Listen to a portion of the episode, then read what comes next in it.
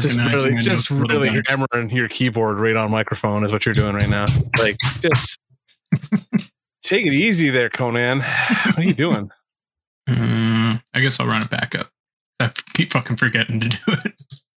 Well, we I'm not. I just said I'm, I'm rolling bareback this week. Not happening. No backups. Let us see what happens. business. It's fine. It'll be fine. Welcome back, everybody, to Dance Robot Dance. It's episode 284. Uh, it is, yeah, we're in that between time for Christmas where I don't actually know what day of the week it is. And uh, Th- Thursday, I think. I think it's Thursday. I don't know.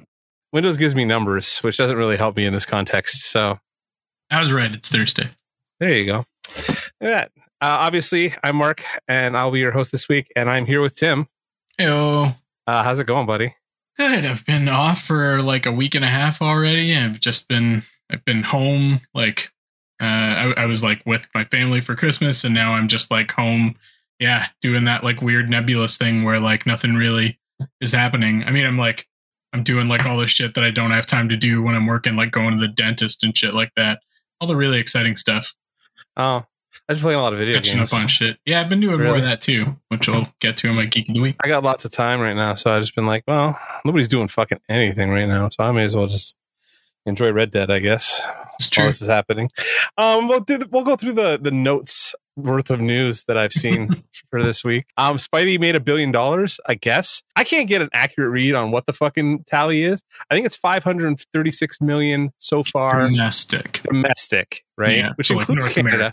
Yeah. Yeah, which always includes Canada. Uh, we always got that fucking call on Sunday. They always wanted our box office tallies. then that, without, back then, they still they called us actively, like for our numbers too. Which is I, I mean i guess you know it's just one of those movies it just like has gone viral kind of thing right like everybody's like oh my god you have to see spider-man because like it harkens back to those older movies Well, and like See, I don't- it, it doesn't make sense to me why like this did so well i mean i guess like i Nostalgia. don't see this uh, exactly that's all it is right is people are just want like movie comfort food right now exactly. And the thing is, this is a non-repeatable event. Yeah So we can only do this once when it matters, right? They did it right this time, but you can't. Every time you whip these guys out, diminishing returns continues to set in, right? oh, Like right yeah there was a reason why like the amazing movies didn't do amazing right like Yeah. so like it, it, there's there's like we'll see how morbius does it's always it always like spider-man in the mcu is always going to do well Mhm. obviously because it's spider-man and spider-man does well on his own regardless of what universe he's attached to whatever. Even amazing spider-man made money. Both of them made money. Yeah. they just didn't make as much money as they thought they were going to make on them. So they were mm-hmm. like oh we underperformed. Well It just it doesn't make sense to me why it's putting up like fucking like Avengers numbers, like why it's putting up like fucking like Infinity War and Endgame kind of numbers. I think you and I are in a weird midpoint where the Spider-Man, the Raimi Spider-Man movies aren't as big a nostalgia draw as they are for a certain part of the demographic right now. Yeah, I Specifically, guess. people who are maybe just turning 30-ish now as opposed to 40 now. Yeah. Probably have like, like those movies came out when they were a kid, kind of thing. yes, and I think Yeah, those people have when they were in their 20s. much more nostalgia for those Tobey movies than I do. Because like the sentiment I see online mostly is that a lot of people were like surprised at how good art Andrew Garfield was, but very excited that Tobey was back. Like it was a big Mm. deal. And I'm like, who watched? How old were you when you watched those movies? Because this is going to explain a lot of this to me. I think Yeah, yeah. Because like I was 21 when those fucking things came out, and I hated them from the fucking go. So I was never the right guy to ask about all this. Like this is a weird one for me. Like I'm going because I want MCU Spider-Man. I don't give a shit about the nostalgia bend on this movie. That actually irritates me more than it does anything else. hmm Really, I, I'm just I'm just getting tired of it because we're like getting so much of it lately. Yeah. Like fucking uh, Ghostbusters, Spider Man, Matrix. Like like just stop giving me the same fucking shit just repackaged. Like give me give me new shit. And I get it. Like people are fucking like in weird headspaces because of the pandemic and they just want shit that's familiar and comfortable. But like I want new shit. I, that's why like I'm dying for Doctor Strange. Like that trailer made me fucking hard for something new. Like just something weird and new that they're doing in that. Even if that is a sequel, I guess. Even that's a sequel though, right? Like it's still. I'm So, starting to have like- those feelings, and we'll get to it later about the Disney Plus shows too. Like give me yeah. something new there kind of thing Yeah. rather than just like retreading these familiar characters. So yeah. see. Yep. we've got some stuff on deck that could could uh, you know scratch that itch. So Like, and I'm still, there's still stuff going on, I guess, but it's just like right now, yeah, it feels like everybody's just kind of like, you know, scratching the dog's butt in terms of nostalgia stuff. And then, Mhm. like, did you see the new trailer for the Batman? I did. I, I did. I don't. I still don't know what I think about that fucking movie. That that Riddler design just is not doing anything for me. None of it's doing anything for me, actually. Like, the Yeah. whole thing's kind of leaving me really. The only thing, actually, I shouldn't say that. Uh, Zoe Kravitz as Selina Kyle, 100% working for me. Yeah, yeah. Everything else, I'm like, the looks okay, but like we've done drab Gotham. This it looks like Batman Begins. Yeah, You know what I mean? Like it just looks like it looks like two, again. it looks like two years after Batman Begins, kind of thing. Basically, I guess, yeah, sure, right. But it's like it's a grubby word. Now they're talking about how it's like influenced by Kurt Cobain. I'm like, guys, he died in 1994. Like we have to move on as a society from a guy who shot himself at 27 in 1994. Like, Yeah, come the fuck on. I don't know. Anyway, especially since that's one of the things Heath Ledger said about his fucking Joker, and that was fucking 10 years ago now, too, right? Like, yeah. Guys. Anyway, Yeah. The only the only actual story of note that I had this week was that Swedish gaming company Embracer has bought Dark Horse. They're just kind of like a investmenty kind of group. It doesn't sound like anything's actually going to No. change in the day to day operation. money behind it now. Yeah, they're just basically like the uh, the conglomerate that ru- runs Dark Horse Publishing now. I guess Dark Horse Comics. Um, most of this doesn't really affect anything that you'd be concerned about. Really, um, their licensing with uh, Disney and Marvel will continue because they're getting the Star Wars and Aliens franchises back. Apparently, like to continue their own little universes on the side. I had no Mhm. idea this was happening, but that's cool. I guess that like Disney is allowing this to happen because of fan bitching. I would imagine it's mostly because of fan bitching. Yeah, I don't know. I'm, I, it surprises me. I mean, fucking Disney's like notorious for keeping Shit in their house. IPs fucking locked down. So Yeah. I don't know. So I don't know. But then, I mean, uh, for me, obviously, Dark Horse is basically where Mike Mignola has been publishing Hellboy for the entire run of that being an entity. So that, but again, that doesn't change anything with that relationship either, apparently. So we'll see if something weird happens. Like Mike Mignola apparently has been getting close to like retiring and like, like was looking. So there's a weird Twitter thread about like people passing the rights on to characters that they own, like Mignola, and Mignola came up because he owns Hellboy outright, and that's like a hmm. very a fairly popular character. I would say it's one of the most popular characters created from like the 90s forward. Yeah, I mean, kept his, like, three- cachet. Three full, three live action movies and a number of animated movies, and that's more than you can say for like I guess Spawn would be one of the others, and he Yeah, hasn't had something the like that. same- Spawn. Yeah. I guess we Yeah. probably like the closest thing to it, really. I've always liked Hellboy. Like I find that universe interesting. So I'm always kind of I've always been on board with almost everything. I mean, that last movie was I still I could not bring myself to watch it after hearing everything about it. and I fucking love Ian McShane. You know what I mean? Like Ian McShane's in it, and I was still like, all right, nope, negative. The last bit of stuff I had here was just like a lot of TV premieres. Apparently, Wheel of Time has started, and everybody's already complaining. Oh, it's been a, yeah, it's been coming for a while now. Has it? Okay, Yeah, fair few- enough. I just saw a bunch of news stories about it this week, or maybe it's just because they're finally catching up to me this week. Either way, uh, and then this, obviously, like this week, uh, Book of Boba Fett started. Uh, Did you watch? Yes, I Did did. you watch it? It was Okay, great. cool. I loved it. I forgot how much they did to that character in the prequels. So he doesn't Oh. feel like the character that I was thinking about. In like when they started saying, all the the the backstory with him holding his dad's head in his hand and shit. well, more so the uh just that like he's not a cutthroat vigilante fucking bounty hunter. Like the I always I just have the OT in my head most of the time, and Yeah. Boba Fett's just this like silent like gunslinger fucking bounty hunter guy to me. Yeah, So like this like weird New Zealand guy who has a really interesting code of ethics that I was not expecting. I'm like, oh, this guy's actually got a character already kind of established that I was not expecting at all to be happening yeah. here. It's So it's a little weird to me. And he's even less like morally gray than even Mando is already. You know what I mean? So it's kind Yeah. of like he's like a good, good guy. And I'm like, oh, okay, this is what we're doing. Interesting. I didn't realize Boba Fett was that. Yeah, well, I, I have a feeling it's something that they're going to continue to show us in the flashbacks uh, throughout Okay. the season, kind of thing. Because yeah, it's not it's it is kind of out of no like it does feel to me kind of out of nowhere as well that he's like this got this code of honor or whatever Okay, kind of thing. Cool. Okay, I thought it was just me. I thought it was just being like, okay, I really I ignored the pre everything from the prequels forward. I could fucking give a shit less about anymore. Yeah, well, I mean, the prequels, all you saw, you, you don't see him just- after like it's more his dad, kid, right? Basically, yeah, yeah. yeah. So that Yeah, was just Temuera Morrison just plays Jango. that characterization was more just like them making him a clone of his dad out of laziness more than anything else. And I was like, oh, that sucks. Because like the in Empire, the original Empire that I remember watching as a kid, he sounds like Clint Eastwood with an electronic filter. And he sounds Yeah. pissy, and they, they're like no disintegration. It's like you, because he's the prick one, right? Like he's the guy who Yeah. killed him. I was like, okay, cool. He's the silent badass of the bunch.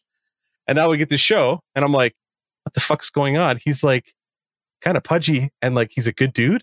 Yeah, What? yeah, and I mean they What? they do they go into a little bit of that, I guess, in Mandalorian season two, but like they don't ever really, you know, they just show. Well, they don't. I mean, they just you see that part of the character, but it still doesn't. It's not explained where he came up with you know, why he's got these morals that he does. So yeah, I'm what I'm thinking is that this is a recent development post Return of the Jedi. Like he escapes from the Sarlacc pit. Sarlacc pit, Which was cool. we see- Which, yeah, I like that. I, That I was cool. glad that they went back and showed us that. It wasn't just like, oh yeah, he got out kind of thing. And like you see fucking Jabba's barge fucking smoking in the Yeah. background. Like Yeah. that was dope as shit. I was like, that was cool. Yeah. All right. And the, the Jaw- you saw that you see the Jawas take his armor away, which is Yeah. cool too, because then that now we know how they got it before Timothy Timothy Olyphant got it. Yeah. And then yeah, so I, I think that what we're probably gonna see is I, I hope it doesn't take the whole season, but maybe like over the next couple of episodes or something like that, they'll continue to catch us up to his backstory, like you know his more of his time with the Sand People or whatever, because that was obviously very important to how Yeah. he became whatever he is now, kind of thing. That will know. hopefully give us more of his character development to where he becomes the Boba Fett that we're we're seeing now. Okay, cool. Okay. I, I'm just glad it wasn't just me because I was like, no, no, yeah, I, I agree. I was like, is my is my blind spot for the prequel stuff just like really fucking me over here, and I don't know what's going on anymore. Uh, either way, cool. The only thing there was this funny note about one of those Game of Thrones spin-offs. I guess like the pilot happened, and they spent like thirty million dollars on it, and it got axed. So that that you're not even going to do that show. Oh, which one was that?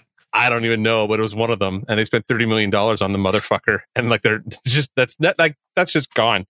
That's just money spent. that's cool. Yeah, I, it probably happens a lot more than we.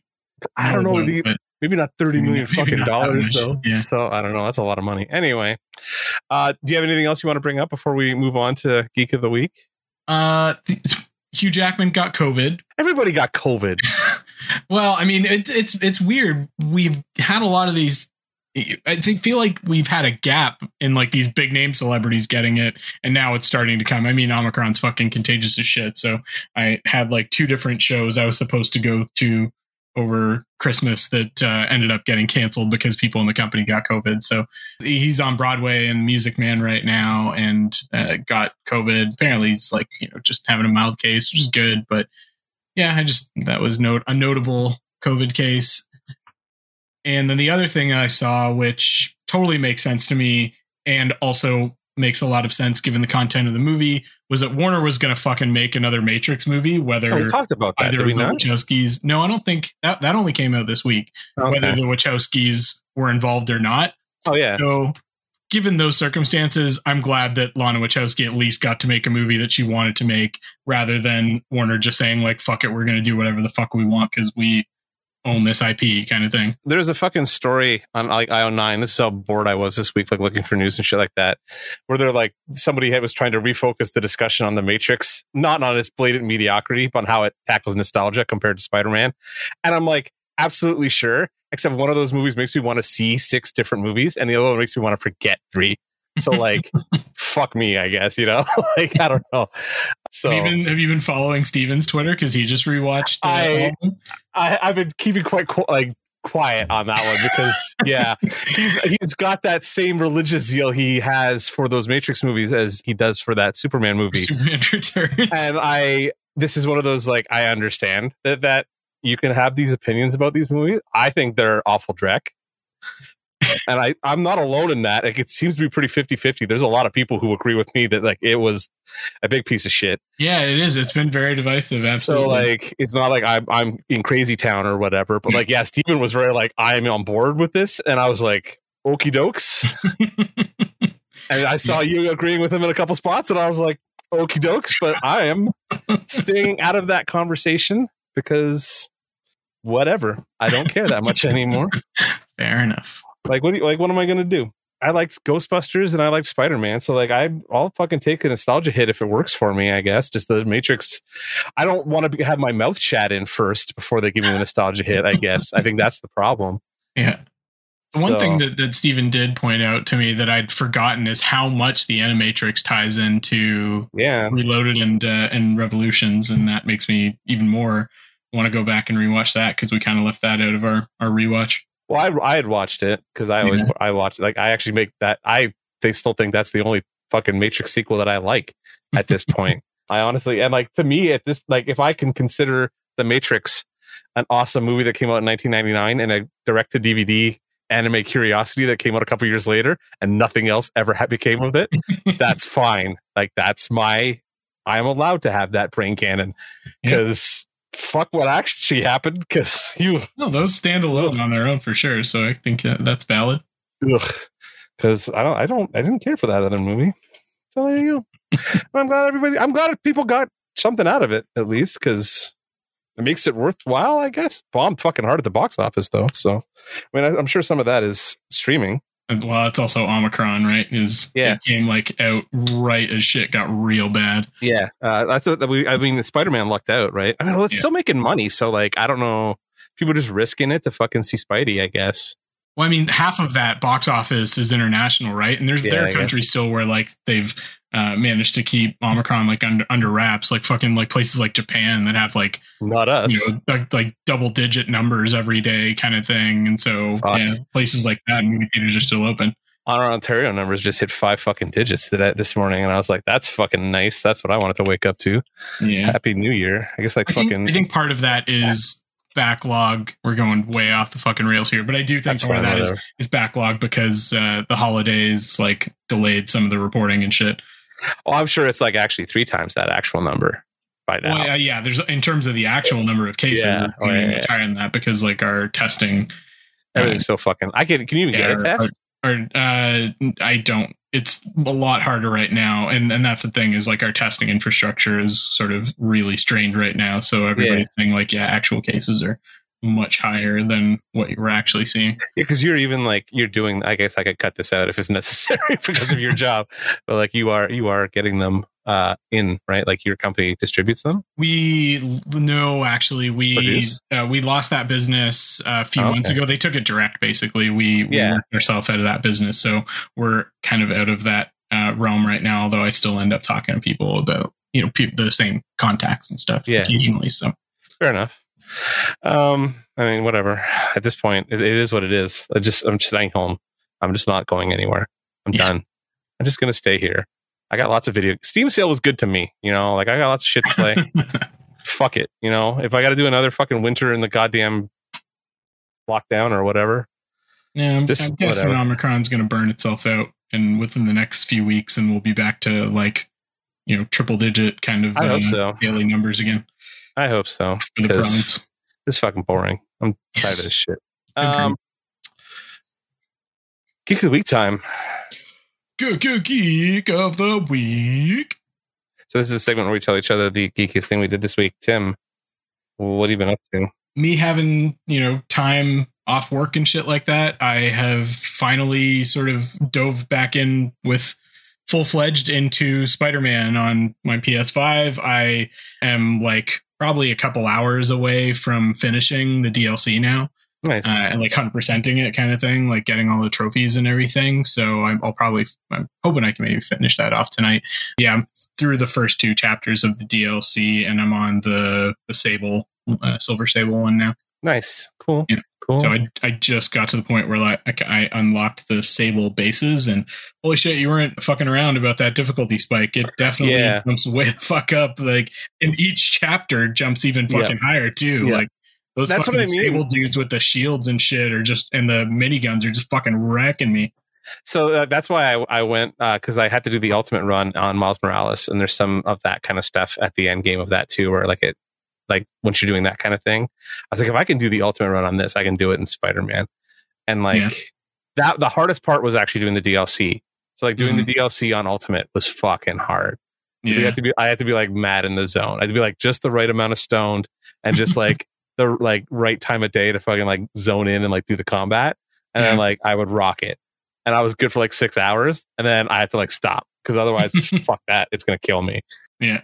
But it's, it's tricky, but it's worth it. Once you get in the flow, I feel like it's okay. But Oh yeah, I've been having a ton of fun. Like some of the screwball challenges and stuff like that get to Yeah. be really fun and shit. So I've been uh, I've been enjoying those, especially the uh, the gadget challenges. Like I didn't. Yeah. It made me realize how much fun it is to like web dudes up with a web bomb and then like just concuss them into that's a wall and stick them into a wall. a lot of what makes the harder difficulties fun is that it kind of forces you to become like gadgeteer Spider-Man. Like one, Yeah. like you have to just constantly be bouncing around and using the gadgets. to take dudes off the board for Yeah. a little bit and Like kind just of you're, you're doing you're doing a lot of like you kind of like and it's like you know what you're kind of thinking actually like Spider-Man. Like yeah, you're taking guys off the board, Yeah. webbing a couple guys up real quick when you have a chance, just pummeling the big dude for a second, right, and then like getting away from him before he can recover.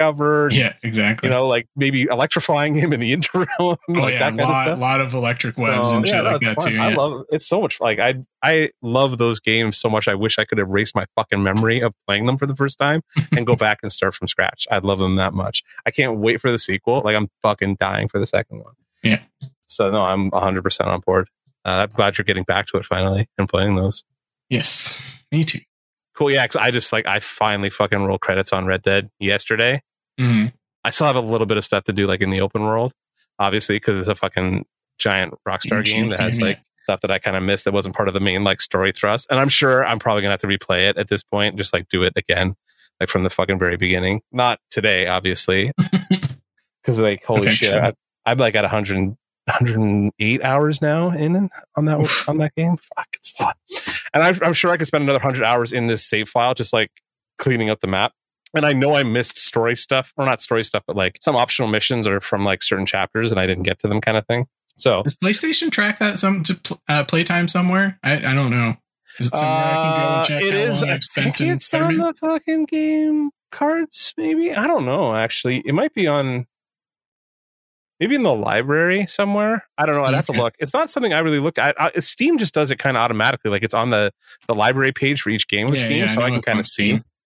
But I just, yeah, I don't know. I usually like with games like that, I kind of, I'm usually guesstimating my hours on it because like even Yeah. this, the Switch did a pretty good job of like recording how much time I played fucking Breath of the Wild too, if I'm not mistaken. Like it did that on its own. There's a little spot in there, right? Yeah, yeah. There's uh, down in the bottom left corner of the map. Yeah. So yeah, so there's like playtime for that, and then but like this, yeah, this like that kind of stuff I don't remember anymore on I'm looking PlayStation. at I'm looking on the PS app right now on my li- my library and stuff, and it's not showing me. Either way, man, like I totally 100% back up my like recommending Red Dead. It was actually a very really cool story. Um, from beginning to end, I really enjoyed it quite a bit. Yeah, I guess there's still like a lot of people complaining about like the way it plays. You just kind of got to settle into like the slowness of it. It is a very kind of meticulous, beautifully animated game, so you just kind of like enjoy the simulation nature of it and kind of sink in. I guess like, some people argue it detracts from like the gameplay, like the fun of playing it. Eh, maybe it does. Maybe it doesn't.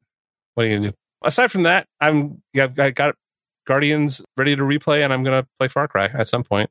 I got so many like little indie like brain teaser or like puzzly games on the Steam sale. Like, I, have you ever played PC Builder Simulator? I have no idea why I bought that, but it was like seven bucks, and I was like, fine, I'll try it. And now I'm like hooked, just No. like building PCs digitally all the time. It's like mm-hmm. No. Okay. Lego for kids or Lego for adults. Yeah, So, I know. There you go. Just playing a bunch of fucking dumb games. That's what I've been doing this week. I haven't even been drawing. I just like had no interest in doing anything. It strained me just to watch six episodes of Hawkeye for the second time.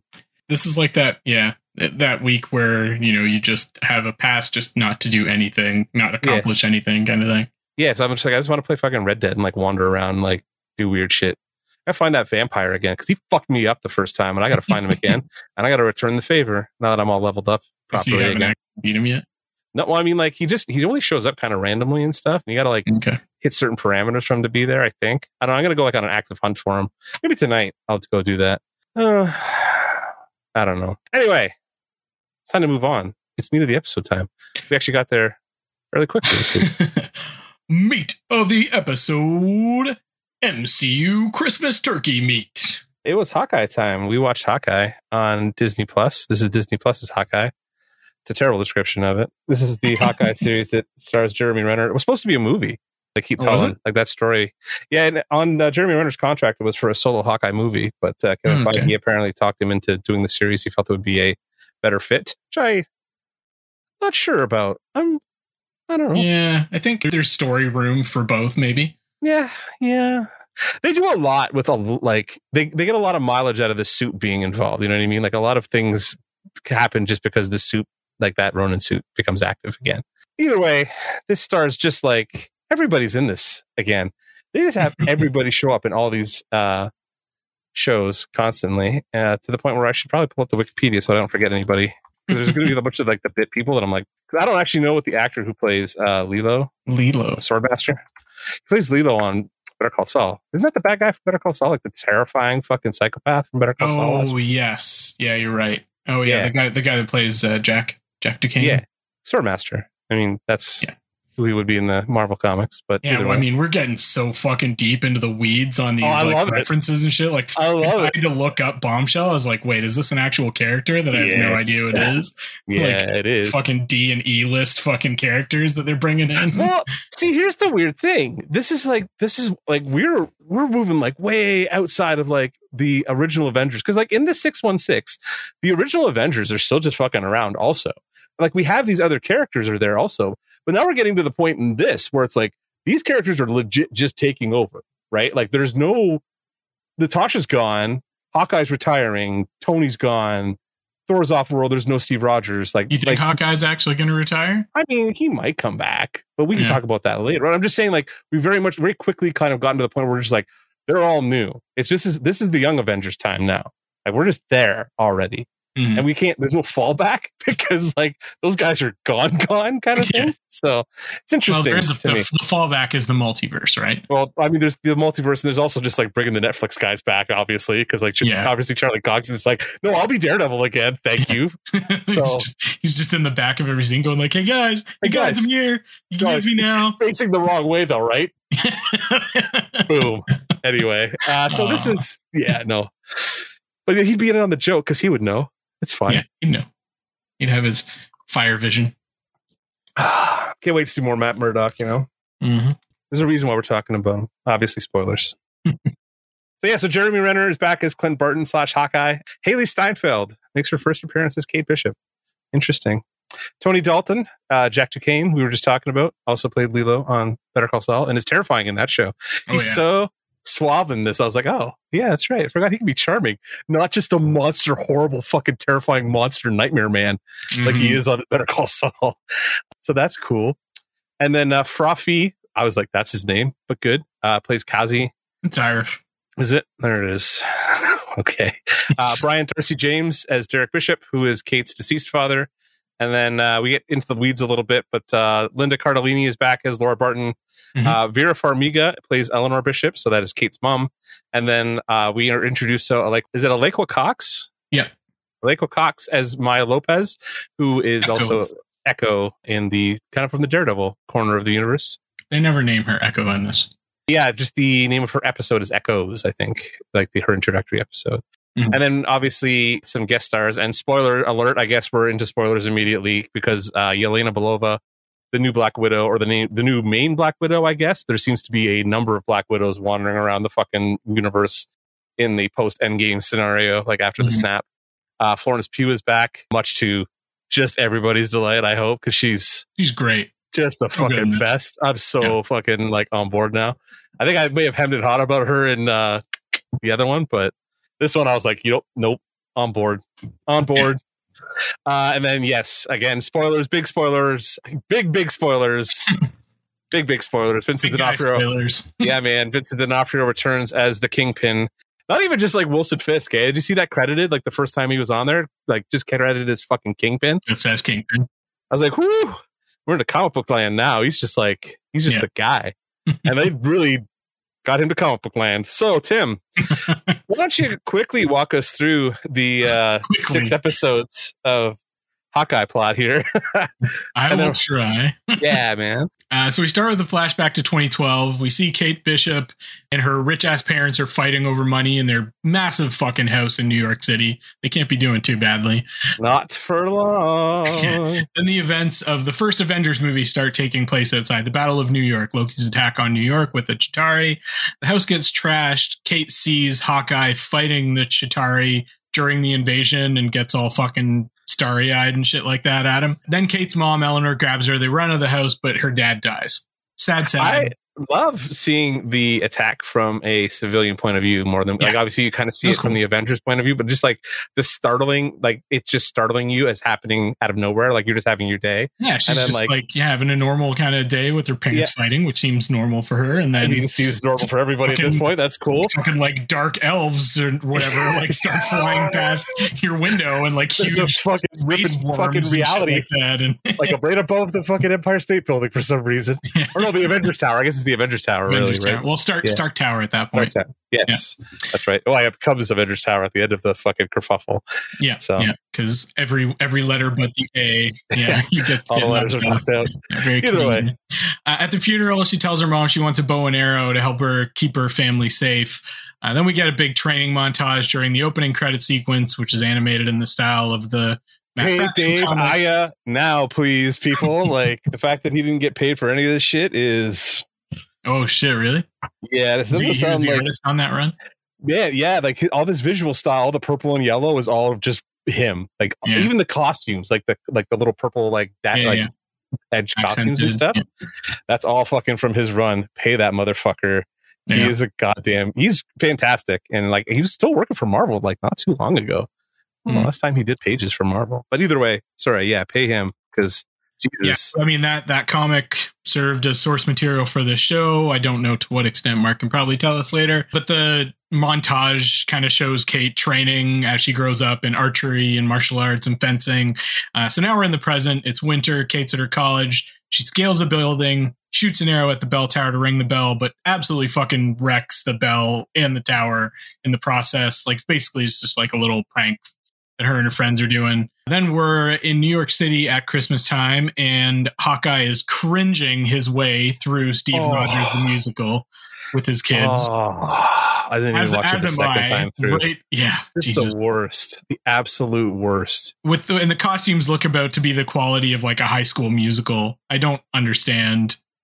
Like maybe this is just like the worst fucking funded like Broadway production ever. I guess is what's happened. I, from what I understand, a lot of it is like a big fucking fu to Spider-Man, Lost, whatever it was, Spider-Man uh, turn off the night or something like that. Turn Off wasn't Dark or something. I don't know. I don't know. Something like that. That's one of those U2 projects that I just can't fucking get behind. You know what I mean? Where like Bono does something, and you're just like, you know what, Bono, you're on your own. Yeah. Like, it's all right, dude. it was him and the edge, wasn't it? Yeah, him and the Edge did all yeah, that. went And off apparently, did that. That's what you get when you leave the fucking like actual talent. Like you leave the fucking, you know what I mean, the rhythm section behind that tells you to stop doing something. Like yeah, No, this is too much, guys. guys, like no, this is over the top. We shouldn't be doing this. We're U2, and mm, oh, Yeah. oh, Clint, uh, obviously, for obvious reasons, starts like feeling uncomfortable during this shit show of a fucking musical, uh, and then he leaves. Af- also, a dude asks for his for a fucking selfie with him in the bathroom. Well, then- I think. I mean, this is also he sees like the the, the Natasha Romanoff, and they're just Yeah. talking about Black Widow like she's still alive, which is weird, right? she's obviously not anymore. And then the Thanos is right graffiti we have to bring up because I feel like that's that was good. that's. I mean, it's funny. Clint just kind of like cocks his head, just like, yeah, maybe, maybe it was. because he's drinking out of the mug later a lot. Like every time you see him drinking out of a mug later, he's got the Thanos right mug that I have ordered and it's on my way to the house right now. Oh, I didn't uh, notice that. That's funny. Oh yeah, he's drinking out of a, Thanos, a purple Thanos right mug later on in like episode two or three. Is that uh, at Kate's aunt, At aunt's Kate's apartment? aunts. Yeah. uh, Kate gets home to like you know spend the holidays with her mom, but she immediately gets chewed out for wrecking the bell tower. And then Eleanor Bishop, Kate's mom, introduces Kate to her new boyfriend, who is Jack Duquesne, who in the comics is Swordmaster and is kind of Swordmaster here. He has clearly has some sword mastery, as we will find out later. Like, so my question is like, does he get away with just like brutally assaulting all those guys with a fucking edge weapon in public like that? Yeah, it's it's Like, he's not an. Avenger. It's not like he's working with Hawkeye. You know what I mean? Like at least Kate, you can be like, well, he's, like she's kind of working. kind of are. I guess, but they're cops too. Some of them, right? So like that's even that's even One weirder. of them is a cop. Okay, I don't know. I wouldn't take. Bombshell, who's well, Wendy Yeah, I mean, Bombshell is a cop. yeah. Bombshell. The name, yeah, the name came up as Bombshell earlier. Yes. Anyway, Then there's a quick little scene with Clint and his kids at a Chinese restaurant that's basically just like, you know, establishing, oh, he's a dad, he's got kids, and here's a relationship dynamic kind of thing, which is cute. Uh, then Kate and Eleanor and Jack are all at a stuffy charity benefit, and Kate is approached by Armand Duquesne, who is Jack's uncle. And also, that fucking actor's been in all kinds of shit. this plot goes kind of nowhere too. Yeah, it, there, there's a couple like plot threads that just kind of like fizzle out, kind of thing, and don't really don't really do a whole lot. What do I need that? Simon Callow. What was he? Oh yeah, he's been in a bunch of shit. I just can't remember anymore. oh, four weddings and a funeral. I think that might be what I remember him from. Who was he in Four Weddings and a Funeral? Gareth. Oh, the big dude. Okay, Notting Hill. You know that? Yeah. Shakespeare in Love. He has been in things. Oh, Ace Ventura: When Nature Calls. Yeah. Oh well. shit, he was in Street Fighter. Doctor Who. Jack. Yeah, that I've definitely He seen. in played Doctor Charles Dickens in Doctor Who twice. Actually, Oh, that's okay. fucking funny. They get, they brought him back in 2011 to do it He's, all- again. he's just all over uh, the place. A lot of like British. Jane lot of British lots stuff, of British stuff. Yeah. Yeah. Hawkeye. He's in The Witcher apparently now too. Okay. That's fucking funny. that show, like, I know that's not our something we really talk about, but that show has like got mad traction this year. The second season has been like very yeah, much in the sounds like it's cycle. better. It's less scattered than the first. Anyway, so yeah, that's Armand is Jack's uncle who let slip that Eleanor and Jack are uh, engaged. And then Kate's all fucking up in her feelings about that. And she overhears a confrontation between her mom and Armand. And then she follows Armand down to a secret wine cellar where the, like, there's a, this, the real auction is taking place, which is like a black market auction. It's so like Marvel, like comic book 101 too, to have like the the secret villain millionaire auction Yeah, underneath the like charity thing. Oh, I love it. Yeah. It's like a fucking James Bond movie almost. Kate pretends that she's one of the caterers because she's kind of dressed with them because you know she doesn't want to dress in fancy dresses and shit. She's not that kind of girl, and she sneaks into the auction. One of the items that's being auctioned off is Ronin's sword and costume from when Clint Barton went kind of fucking crazy when his family was snapped and killed a bunch of fucking mobsters. yeah, apparently it's a lot, a lot too. Like they they hinted the numbers that it's just like thousands of people he fucking slaughtered. Yeah. So good And apparently, he just got away with that too. Uh, there's an attack. Ah, yeah. during- Yeah, there's there, definitely there was never any consequences, you know, even even amongst the Avengers or anything. There's like he felt bad, his family was gone. well, there was no Avengers left after it was over anyway, right? Like who was left to do anything? Period. At that point, anyway. Like, Tracksuit Mafia, apparently. Uh, Kingpin. Kingpin yeah. stepped in. You know? So then there's an attack during the auction and uh, by the Tracksuit Mafia who are looking for a watch. And I never really figure out 100% why. Uh, but Jack steals Ronin's sword in the confusion because he's like sword guy. So he wants the sword. Yeah. And Kate puts on the Ronin suit to like I guess just disguise herself and fights back against the tracksuits, bludgeons the shit out of a bunch of them with wine bottles. Just Yeah. like caves in some skulls, really. Like she does a lot of damage to some of those guys. Like more than is I mean, like we're talking daredevil levels of damage to some of those guys. So then Kate follows the tracksuits out into an alley where Pizza Dog, uh, we get introduced to Pizza Dog. Well, oh actually, lucky. he learned him. Yeah, learned met him a little earlier. Uh, attacks one of them, and then he ends up. Pizza Dog ends up running out into traffic, and Kate goes into traffic and saves him, and she gets away from the tracksuits, but not before being recorded, like having a video taken of her in Yeah. the Ronin suit. Uh, which Clint then sees Kate on TV on the news in the Ronin suit, and he's like, "Fuck!" and starts having like PTSD flashbacks to when he wore that suit and the terrible fucking things he did in it. Then Kate uses tracking tech from because her mom runs a security company, Bishop Yeah. Security, and she uses like tracking technology that for some reason she's just got on her phone. Her mom just gave her this app or whatever that she can use to track They say anyone. she works for her, but like you never see her actually yeah. work for her. So like she must have access to the back end because she's an employee, but then like doesn't really use it until she now decides to abuse it as like while she's doing vigilante shit. Gee, I wonder. It Mhm. does sound kind of familiar to one of your guys on the other side of the street, though, doesn't it? Like Wayne uses like Wayne Tech, Yeah. like military shit a lot for his little uh crusade against ju- or for justice or whatever you true. want to call it. So you know, whatever. Yeah. Well, I mean, he's he's the one that's paying for all that though, so he gets to do what he wants with it. I guess. It's, it's the billionaire uh, thing, right? But if she's inheriting all this, then I guess she's technically paying for all of it too, right? So so kids, she, so Kate uses this tech to track down Armand. I guess, like just to confront him or something. I don't or know. like doesn't, do doesn't she see him like kind of like he she thinks she, he's threatening her her mom at one point. Yeah, yeah, yeah. They, yeah. They have a little. Con- she overhears that confrontation between them and shows she's like fucking with my mom. So she like goes Yeah. to check on him and but finds that he's been murdered. He's been stabbed with a sword. Dun dun dun. Mis- murder mystery. Then the I mean, except not really. Like, do we ever actually find out who kills him? No, well, I mean, Eleanor is arrested for his murder, but yeah, I don't think they ever like explicitly say that it was Eleanor that like killed him or stabbed him or whatever, or if she hired somebody else to do it or what. When I was rewatching it, I assumed it was Echo who did it. Like, I assumed it was like the Tracksuit Mafia and Echo, but like maybe I misread it. I In, in which case, Eleanor could be back on the fucking streets in no time because that's what they arrest her for. Yeah, so I don't. That's what I mean. Like, I don't. I, I assume they had. They would have. If if Fisk is running this from the top, he always has his lieutenant do shit like that, and his lieutenant's always like Echo or Bullseye, who goes out and kills the motherfucker he needs dead. I would Yeah. assume. I've read a lot of Daredevil. I don't know. then the tracksuits that catch back up to Kate and attack her, but Clint takes them out, then pulls Kate into an alley because he's going to take the Ronin suit back. Uh, surprised when he finds it's you know this young like twenty something woman in the suit. He was expecting I don't know a dude, I guess, kind of sexist, kind of sexist. Clint, come on. And then Kate takes Clint back to her apartment, which seems to be above a pizza place. Is that right? Yeah, I think. I guess. Who knows? Yeah, Or and the- some of the uh, the details in this are a little like yeah, there's there's some yeah, there's there's some stuff that's not 100% fleshed out.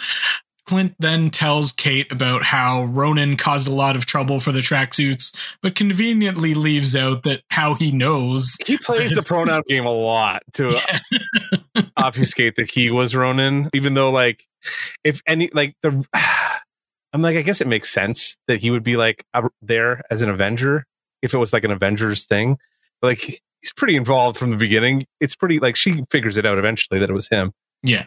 But. I think it's pretty blatant that it was him the entire time. Because like who else would it have been? Do you think Steve Rogers was out there just like fucking butchering motherfuckers? Yeah. Like Kate Because who else like, was there on on, on is not Kate's like biggest skill kind of thing, Well, right? Like, no, no. she she's not she's no fucking detective, let's say. And neither is Hawkeye, but like he at least like thinks Well, he's got like the spy training and shit. he does though, have the spy least. training. Yes, that's true. So- Yeah, And uh, but then the tracksuits have tracked Kate to her apartment because her fucking name's on the building and call The box. buzzer. Yeah. Yeah. And then they start throwing Molotov cocktails into it. Kate Clint and Pizza Dog all escape, and now they go to Kate's aunt's apartment because she's in Florida for the winter. And she's like a big presence in this show through like her apartment and her belongings and shit like that, even though we never meet her once. Yeah. like we learn a lot about this woman just from like everything that Clint and Kate are doing in her apartment. Yeah. then Clint goes back to Kate's apartment dressed as a firefighter because he's the Ronin suit got left there, but it's gone. Then in a real fucking tenuous connection, he notices a sticker on the fire truck for a live action role playing group, a LARP group, and somehow thinks, oh, that's obviously my best lead to find the suit. yeah. Is just fucking real weird connection Yep. that doesn't kind of lazy writing. Clint goes back to Kate and helps her redress her wounds and then looks up this LARP group and then he sees that one of the dudes is wearing the Ronin suit. So he Yeah. took it kind of thing. Again, real fucking sketch. I don't I don't know. I you have to really fucking just overlook that one. There's a couple of those in this. Yeah. yeah. Like they, they got a real squint at some of them just to kind of be like, oh, okay, I guess we're just going with this, right? Yeah. okay. Okay, yeah. But they don't dwell on it, so it doesn't really like super fucking affect my enjoyment of the show overall, but it is like yeah, there's, There's- a lot of like I got to Yeah. squint at a lot of this to kind of make it work for me. But okay, Well, and that's us too, right? Like, you think that a more casual viewer that's not like as bought into the MCU as we are is gonna Yeah. maybe look at that and be like, "Oh man, like they're kind of getting lazy in their writing at this point," kind of thing. Like that doesn't really work for me. yeah, yeah, there's definitely some of that kind of happening on the TV shows. But only like, I mean, I guess Falcon and Winter Soldier in this. We'll talk about it later. I, I definitely wanted to ask, like, there's a lot of Marvel stuff that came out this year, and like, where do they kind of sit on a on an overall list? Would be something I've been thinking about. Um, Yeah. especially just for this year, because like nine items, like nine big things. This well, eight plus what if, I guess, right? Right. Like, Yeah. so which ended up being What- like what for if- me, which is going to end up coming in to play. Yeah. It looks like in Multiverse of Madness and stuff like that. If if that is that same strange. Oddly ended up being one of my favorite things that they did this year too. Weirdly, so I don't know. I liked it a lot, and like Yeah. a lot of I liked a lot of what they did this year. I am the Marvel show after all. I'll will suck this thing's dick all fucking night. So uh, at this point, Clint sends his kids to the airport to go back home because he's like, it's too dangerous for you here. So he realizes that he has to stay behind and kind of clean up his mess because Ronin is his fucking mess. I always wonder, like those kids keep getting brought back, and a couple of them are very clearly not actors. Yeah, it's true. You know what I mean? Like I kind of feel like we might need to put those kids. The oldest Away. kid in particular. Yeah. The son in particular is like, yeah, not working on the camera anymore very well. The daughter's okay, but like Yeah, she's she's Lila. Yeah, she's pretty good. I feel like that she's now been completely usurped by Hailee Steinfeld just because of like, Yeah. that's the way this works, kind of thing. So either Yeah. way, anyway, Then Kate, you know, kind of this whole time is like trying to convince Clint to be her mentor, but Clint is just like based having none of it. He just wants to clean shit up so he can get home. Doesn't really want anything to do with Kate beyond that. He just wants he's sounds like he's basically fucking like just done with all this, wants to get out of the game and live his life kind of thing. Uh, but so in order to get the Ronin suit back, he goes to this LARPing event in Central Park, sees the, the dude that has his suit. I guess that dude's name is Grills. there was a character from the comic called Grills who lived in the apartment that Clint buys. Okay. The story's a lot different. Like it, it, kind of owes its tone to the stuff, and a lot of the art direction comes from that. Obviously, that's why I think people are kind of like, why are we doing it this way and not paying Dave Aja when like you're basing the look of it on this? And what's his name got a creative consultant credit, Matt Fraction. Yeah. and like it's i mean it it grabs stuff like the tracksuit mafia was from his run and stuff Mhm. so it takes ideas from that but it's a very different story so Was that Hawkeye Matt Fraction run? Was that the introduction of Kate Bishop as well, though? no man kate bishop's been around for a fair Okay. chunk of time now uh, it was just like the first time they really kind of like teamed up together of. Yeah. So he can't get into this. LARP. He has to basically join this LARP event in order to get into it, so he can get his. Uh, i'm tired of this back. joke i'm tired of this joke and everything Every, this fucking joke is in like every third movie about this stuff it's like oh look at the dorks doing larps like oh, all right Yeah. So Clint Clint reluctantly joins the event, and I I will say this group of larpers is the I, I know some larpers. This is the most normal looking group of larpers I've ever seen in my entire life. Yeah, most of them look way more like the cave trolls they're pretending to be than uh, they actually than these guys did. This is a Hollywood version of it, obviously. Yeah, exactly. But he fights his way through, which is clearly filmed during COVID because a bunch of the larpers are wearing like face masks. full masks. masks. Yeah, Uh, he works out a deal with the dude with the Ronin suit. Says like he'll give him the suit back if Clint lets him defeat him in com quote unquote combat, so he can look cool in front of his other LARPer friends. And Clint's just like, "Fuck, whatever. I don't fucking care. Like, just I'm an Avenger. Like, fucking nerds. Just give me my suit back." like I'm thing. like and see. I can also kind of see like this dude fought fucking yeah. Thanos. You know what I Yeah. mean? And now this LARPer's giving him shit. He's like, just give me the fucking suit. You know what happened in that suit? You know what I did the last time I wore that suit? I fucking murdered 18 men in cold Any blood. idea how many people's blood is in that suit? Yeah, like it's soaked, soaked in Yeah. triad blood, like soaked. You shouldn't be wearing it. Like just give me the fucking suit back. I understand. I get where he's coming from too. So anyway, he does end up getting the Ronin suit back, and then Kate goes to dinner with her mom and Jack, and Jack's trying to like bond with Kate, but Kate has suspicions that Armand or that Jack killed Armand uh, with a sword because he's a sword guy, and so she like convinces him to fence her. oh yeah, this scene. Gets him to reveal his skill, kind of like reveal his skills, and then she, she like starts trying to convince her mom that Jack killed Armand, and her mom knows the truth, presumably. Well, it almost feels like she like she has no. I mean, I guess she does kind of have reason to suspect him, but at the same time, it also just feels like she suspects him because like he's a stepdad in the Marvel Yeah. universe. She's like expecting, like she can. She's leaning on the fourth wall a little bit, and like just knows what she's a comic book character, and he obviously has to be a villain because He must be a scumbag because he's banging her mom. exactly, exactly, right. And she's in a world where superheroes are real, so like, Yeah. she might not be wrong. Turns out, parents are always evil.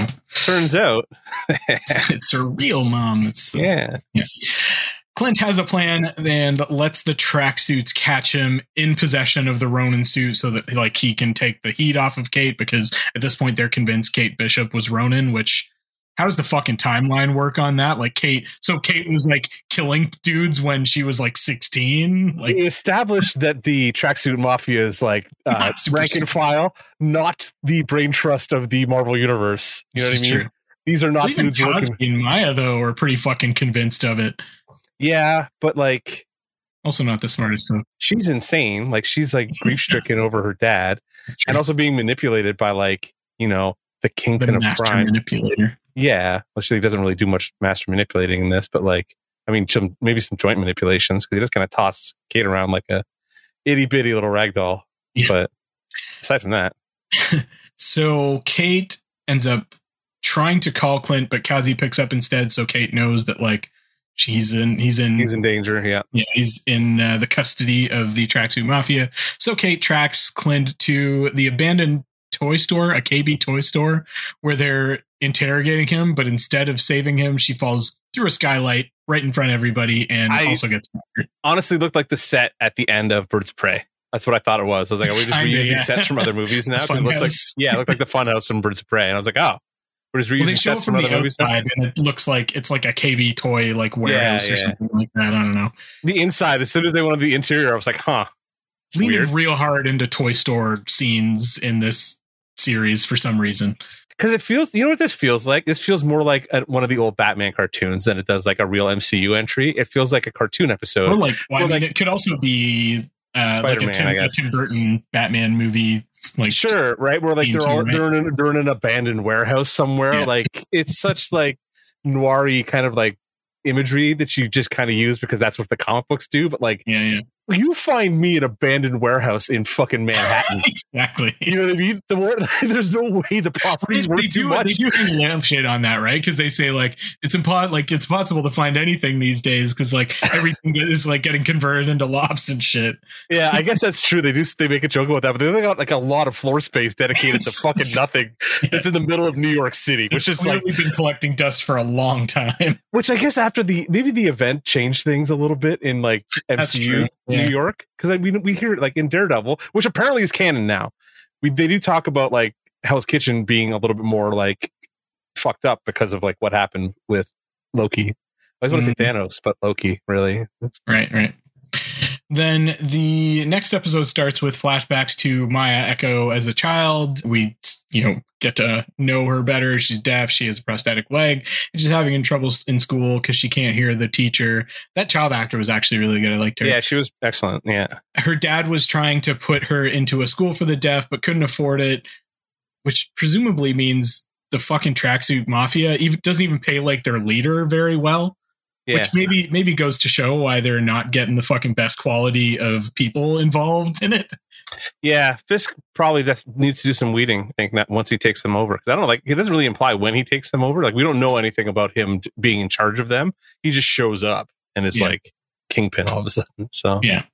But yeah, so he, they can't afford the deaf schools, but like they say that she says it's gonna like make her stronger in the end, and they show her like learning to take down a bigger kid than her in her martial arts class by reading his body language.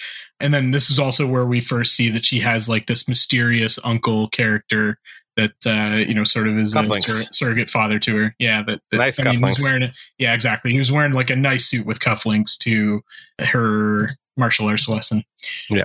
Then young adult Maya sees her father killed by Ronin because he was one of the leaders of the tracksuit mafia, and that's why the tracksuit mafia in present day are after Ronin and Maya. Maya's after Ronin.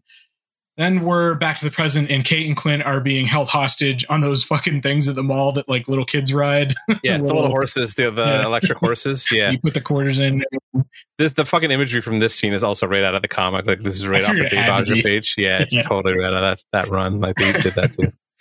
Uh, Kate gives one of the mafia members advice on an issue he's having with his girlfriend in an Imagine Dragons concert. Which is also right out of the comic and kind of funny because she's on that other show that Imagine Dragons does the theme for.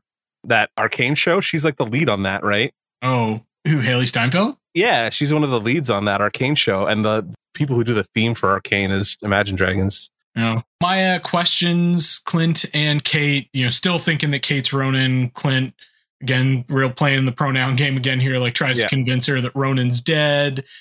I mean, he tells it in a very like Obi Wan Kenobi style lie Absolutely. kind of way. yeah. Like, yeah. because Ronin Ronin was quote unquote killed by Black By Widow, Black Widow. and he knows because he was there. And Well, like he says Natasha Romanoff, and then like Kazi translates it Black Widow is Oh, kind of okay. what I got because like from his lips, he, she's he's not saying Black Widow, he's saying Natasha Romanoff from like well, I this- think it feels like it's public knowledge at this point that Natasha was Black guess. Widow, right? So so either way. then Clint escapes from his bonds a second time. Apparently, they got no better. Well, like, the tracksuit mafia are just bumbling fucking idiots, and they can't restrain anybody. He is a spy, but He's like an elite level shield agent Yeah. and like an Avenger, and like these guys are, I like they're asking the dumb girl that they've got fucking kidnapped for dating advice. Like they are yeah, they are in a bad way for fucking talent.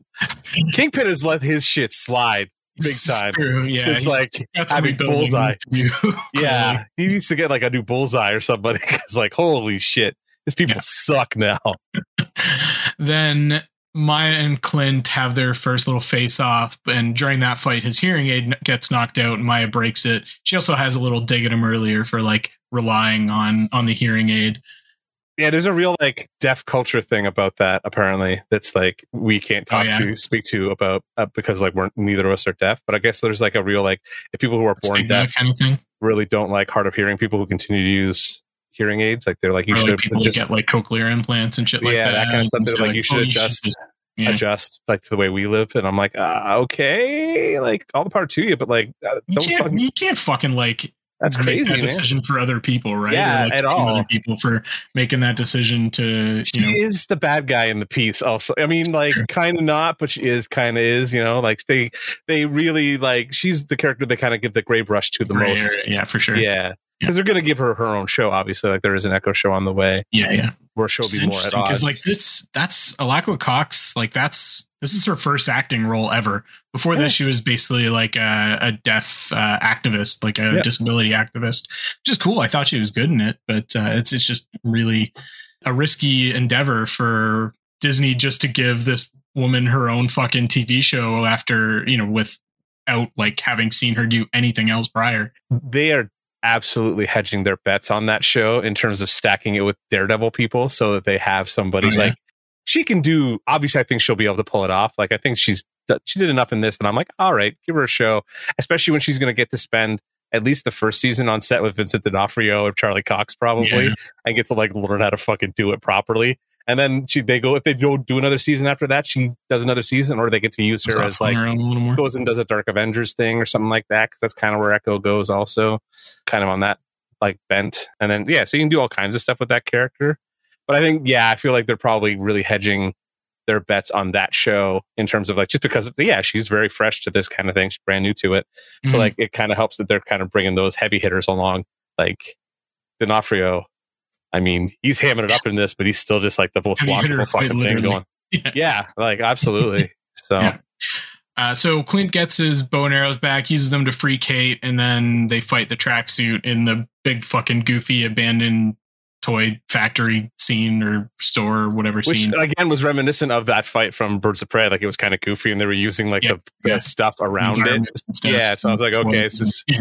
Like cool. It's just it, I'm just watching too much of this shit. I think you know what I mean. Like it's like I guess it does become kind of rote when you're like that's all you get is this stuff. So Yeah, yeah. Well, when this one fucking show has two different toy store fucking fight Yeah. scenes. Like it's like okay, I get it, it's Christmas, but Yeah. but I don't know. They try to get away in a hot wired car, and the tracksuits chase them in a really fucking fun chase scene. This, is the best really chase scene they've fucking done in any of these movies. I swear. Even the Ant Man ones aren't this much fun. So with, with Trans Siberian Orchestra Christmas music playing on yeah, the it radio. was nuts.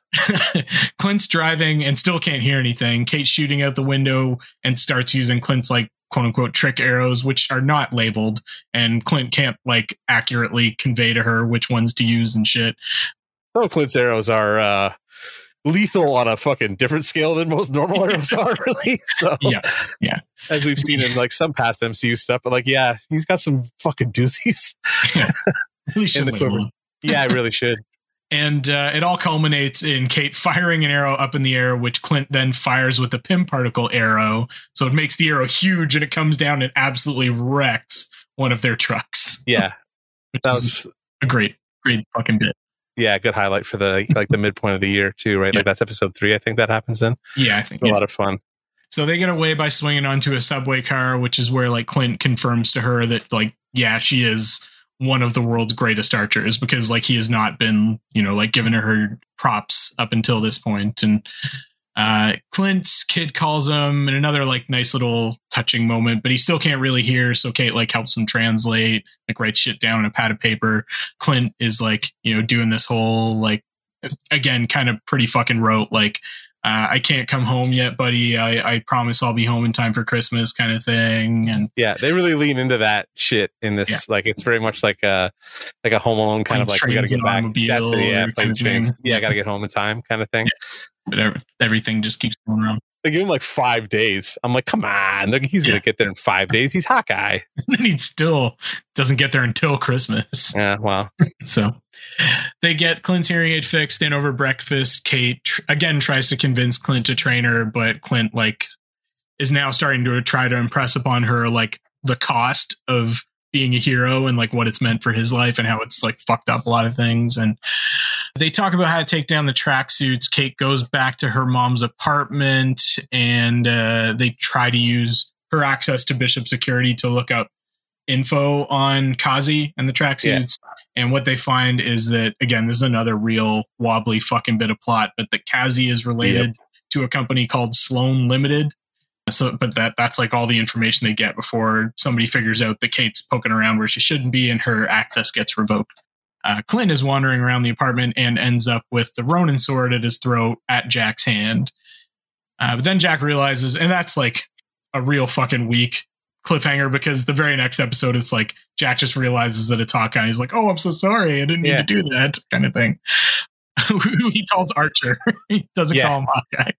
You're Archer. and he's using, but he's using his secret sword that he shouldn't have to do that. Also, as Yeah. opposed to one of the 48 others he seems to have hanging around the house. Yeah. Because this like, apartment is now littered with fucking cutlery, just like everywhere. There's, yeah, swords everywhere. I do like that Clint like just fucking pilfers that sword back as he's Yeah. leaving the apartment. Yeah. Uh, Kate, Kate and Clint explain to Eleanor and Jack, you know, well, that's kind of like working the Hawkeye's a together. thief. Like when in the original in the comics, that's a little hit. That's a little shout out to his being a thief before he was uh, a spy. Okay. Because he was like, I think he was not in the was he in the circus. Him too. Yeah, I think Hawkeye was in the circus, and he always did some like he's a pickpockety kind of guy on the side. You know what I mean? He's kind of a like Hawkeye's Hawkeye was kind of a scumbag in the six one six. It still kind of is, but like he's you know performed in an Avenger and shit. But a lot of the Avengers not nice people. I guess that's what I'm trying to say sometimes. So there you go. Yeah. Well, that's no fun when you've just got like real boring 1D characters. Yeah, man. Well, how who else is going to make fun of Spider Man? Yeah, somebody that make fun of Spider Man. Anyway, Eleanor sort of appeals to Clint to leave Kate out of this for her safety. She doesn't want her kid like all fucked up in this kind of thing. Clint calls Laura and asks her to look up Sloan Limited for her, and they find out that like Sloan is a money laundering front for the tracksuit mafia, and Jack is the CEO of Sloan. I don't fucking know. sure. I, yeah, I was the same spot as you. I was like, just get to the kingpin, motherfuckers. yeah, exactly. I don't care. Because at, this point, we've been to Fat Man Auto, and I was like, if they're either trolling me at this point or we're getting kingpin. so Well, let's this is just get also it. where Eleanor makes like a call to her like mysterious associate saying Yeah, like we need exactly. to meet kind of thing. Yeah. Then Kate and Clint have a little bonding session at her aunt's apartment, which is another great sequence. She brings over Christmas movies and ugly Christmas sweaters because, like, you know, she's not, he's missing, you know, the holidays with his family kind of thing. Yeah. Uh, they decorate a tree in in the apartment. Clint, she she writes on a poster with a marker she thinks is dry erase, but is not dry erase. Yeah. Uh, and then Clint teaches her how to use a coin as a targeted projectile, which will come in handy later. And he also like kind of ends up like bearing his soul to her a little bit more and like tells her like kind of a little bit about like how he met Tasha and shit. Kate tries to recover the trick arrows that were, I guess, at her apartment when it burnt down. I'm also kind of fucking sketchy on that as well. How the police ended up with the. I thought they just kind of had them. I. I wasn't really like super paying attention to. Yeah, it is- I, I But don't remember they're, they're police lockup, and really, it's just another excuse for us to get these larpers back into the fucking Yeah, scene. Yeah. So he goes back to the larpers, and one of them, who's a cop, who is like, I guess in the comics, that's Bombshell. Yeah. Wendy something. Basically says like, "I'll get you the arrows if." Oh no, I guess Kate ends up making a deal with him, saying like, "If you get yeah, the Kate arrows goes with for dog then- Kate takes the dog for a walk and goes to talk to them. That's right. yeah, Yeah. then we'll we'll get you materials to make new costumes uh, both for the larpers and then also she, kate's also going to get them to make new costumes for her and clint too meanwhile clint is off having a discussion with kazi kazi's like maya's kind of like number two in the tracksuit mafia and asks him to convince maya to give up her hunt for Ronin but she's still like just blinded by revenge or whatever. This mysterious rolex that again like I mean, it plays a role in the end, but I'm still not really sure why the tracksuit mafia is so fucking obsessed with it. But it has a GPS tracker in it, and it's in an apartment, and so Clint just goes on this fucking like detour, I guess. So, like the it's weird because the watch it like when you see it later right and it's got the 19 on it, it means his age is 19 which shield, is mockingbird yeah, right? Shield, like uh, it's a shield thing. Yeah, yeah, and it means she was mockingbird at one point which it, in the comics but, it's weird because like they did agents of shield and that was Adrianne Palicki's character yeah. was bobby yeah. morse Yeah. or mockingbird so like but that indicates that like agent 19 was also was mockingbird who is Yeah. in the comics clint's longtime like fucking love interest right so yeah, so now they're starting to really muddy up their own continuity by like bringing in duplicate characters because there's shit in Agents of Shield that like has direct impact on the MCU kind of thing. So you can't just write off that series and say that's not canon anymore. I mean, fucking Daredevil's canon now. We've seen Yeah. we've seen two fucking Daredevil characters just like walk across the line now. Yeah. like in a month. in a month. Well, fuck a month. In a, In a they literally happened the same day. Basically, Spider Man and that episode of Hawkeye came up the same day. I think, Was like it? when they when they confirmed no, the- Kingpin. no, They- it was the week after. Didn't they I think. confirm? Didn't, they, didn't the picture come Oh no, yeah, you're right. Yeah, it you're it was the same week we saw these fucking characters just like Yeah. out of the goddamn. I mean, we knew it was happening because of all the shit bullshit in the spoilers. Yeah. but like It's in just it ends up being like a real clumsy way to do that reveal, and both, also both of them, really. Yeah. I mean, I had fun with D'Onofrio, but like, and I had Yeah. fun with Charlie Cox showing back up. But I mean, we don't really know where those characters stand in terms of like the drama of Daredevil because we haven't got back to Daredevil yet. I think that's what Echo's going to be. It's going to be like. Daredevil 3.5 kind of thing. yeah, I'd be down for that. Yeah. anyways, yeah. So Clint and Kate, for some reason, uh, this feels like a real side questy kind of thing, and not anything that they really need to be concerned about right now. But they try to retrieve that Rolex I- because and it's like they imply she has some connection to Kingpin also. Like, like the conversation keeps going back to like the kid, the, the big guy getting involved because of the Yeah. watch. And I'm like, but like they don't explain to you like was she responsible? Like They- we watched Matt take like- him down, and we never had any Shield involvement at all. So like, when was she involved with any of this stuff? When he was in jail, in theory, after Yeah. season three. Like some of this is a little fuzzy. yeah, they also kind of like t- make some vague sort of references to how like the watch like reveals that Laura is was a shield agent or something like that and will allow them to like find her Who the It's all fuck else was he gonna marry? hand-wavy and yeah, I don't know. It's Like, where's he? Where's he meeting somebody else? Like, where's he meeting a civilian? You know what Yeah. I mean? While he's off in like Budapest murdering people with Natasha. Yeah. like he's marrying somebody he works with. That's just that. Uh, anyway, anyway. But anyway, so they they're trying to get the Rolex back, but Kate goes in after it. But then they she realizes it that it's Maya's apartment when she triggers a silent alarm.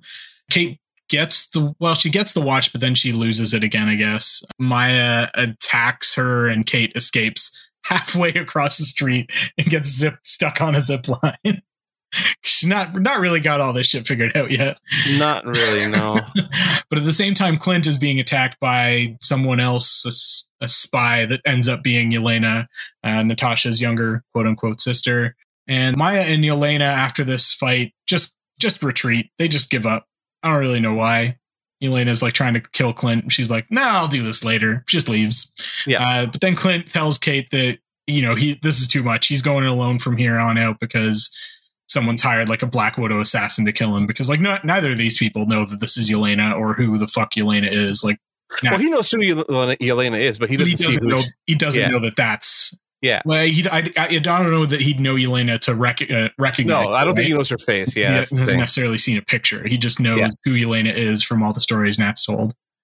Then at the start of the next episode, we flash back to 2018 to Elena with another former Black Widow. This is I like really like this sequence actually, and they've tracked down another like graduate of the Black Widow program on their mission to try and deprogram her after Yeah. the events of the Black Widow movie, uh, only to find that she's not programmed at all and has just like made a life for herself using the skills that the Black Widows taught her. So I don't know why this is like the one Black Widow that has not been brainwashed or whatever. Uh, Oh, whatever.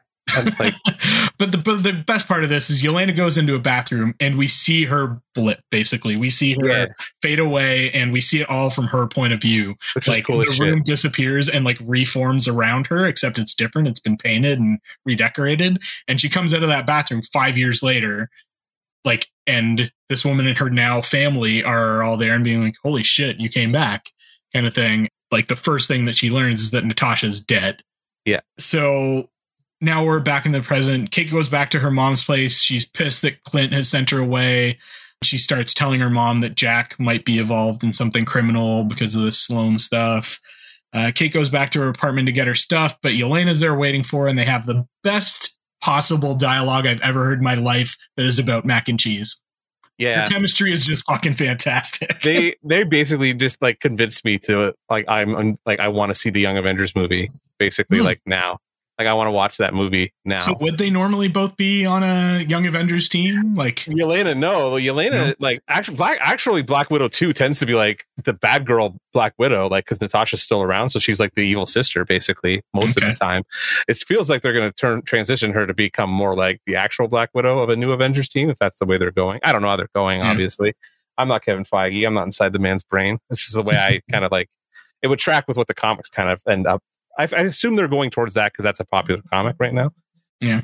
And that there's why else would you introduce all these secondary? I mean, aside from like you have to replace these old folks who are getting aged out of being superheroes and stuff like that, based on like actors retiring and whatnot. Um, you need Yeah. to go into the second generation of characters. It's weird because like Marvel's going right into their second generation of characters way faster than DC did.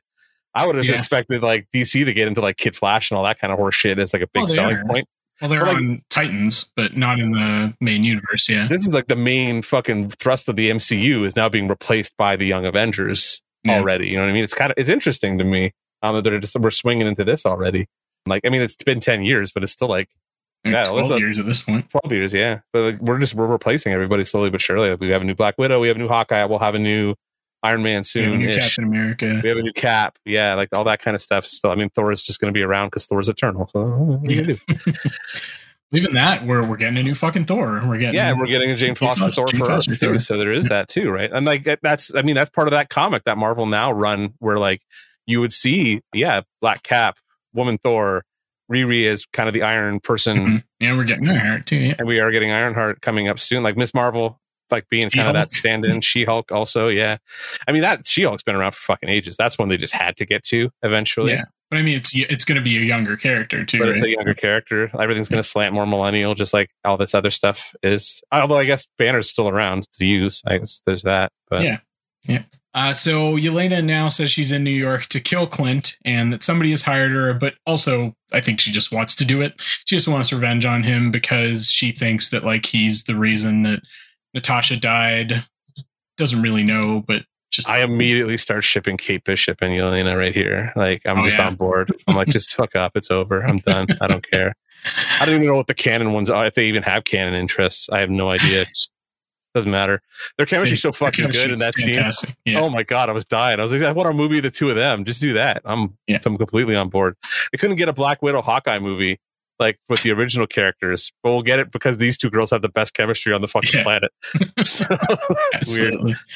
Uh, so Clint goes to one of the LARPers grills that yeah the the dude We're that had the grills, suit to to get away from the tracksuits, you know, to go somewhere that like they don't won't be able to find him kind of thing. Uh, Kate goes back home to find that Eleanor has turned Jack into the police, uh, but Jack is swearing up and down that he's been framed.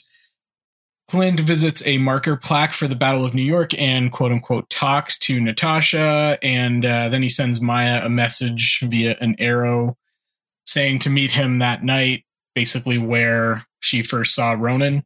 And this whole time, Clint, yeah, I should say, like, you know, Clint this whole time has been making these veiled references to like a big guy that's the real boss of the tracksuit mafia and everything. And he's, yeah, real playing real coy about that and won't say the name.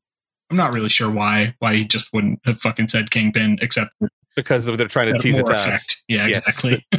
Later on, uh, And also, they may not have been sure that he was going to be the one that they were revealing when they were writing those earlier episodes. So, like, hey, they're probably hedging their I bets. think they knew that before they started filming. I don't know. Who knows at this point? They do They- shit. They hotshot. Go look up some of the stories about how they got No Way Homemade and how fucking hot shotted it was together. It sounds like. Yeah. It sounds like they are really starting to like, especially when they can. Seat in their wait, kind of thing. well, when they can pull in these kind of cameos to like get the fans going, kind of thing, they'll do it and adjust their plan on the fly to do so, kind of thing. And I guess of it that's too is, is that I guess this was kind of one of those things where like they weren't sure exactly how it was going to go, and then Well, it also, also- hedged on the No Way Home deal, not just with the two boys, but I mean with Charlie on top of that, right? Like you got to have everybody kind of on board. You Yeah. can't just bring D'Onofrio back and then have like Charlie Cox just being like, "No, fuck, they didn't even call me." well, right? and it's also just like keeping everything under wraps as well, right? Yeah. Like it's it's probably easier to do when you've got fewer scripts that say Kingpin in them, kind of thing. Yeah, absolutely. You know, because So- of the number of people that end up handling those and all that kind of thing. So, Yep. Uh, anyway, so Maya and the tracksuit show up at the used car lot where Ronin killed Maya's dad years earlier. But uh, Clint in the Ronin costume again with the sword is there waiting for them.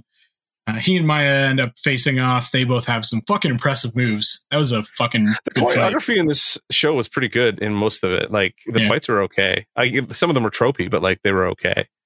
Yeah. Sometimes they're really whiffing with the fucking bow and arrows and stuff. But Oh, like, yeah. whatever. uh, Clint reveals to Maya that he is Ronin and that he was also that he was tipped off that night by an informant that works for her quote unquote boss, basically saying that her boss wanted her father dead. Um, she's kind of tries to contend with this information and come to terms with it. Maya almost kills Clint, but Kate saves him at the last minute. They get away in an Uber. Yeah. fucking millennial shit.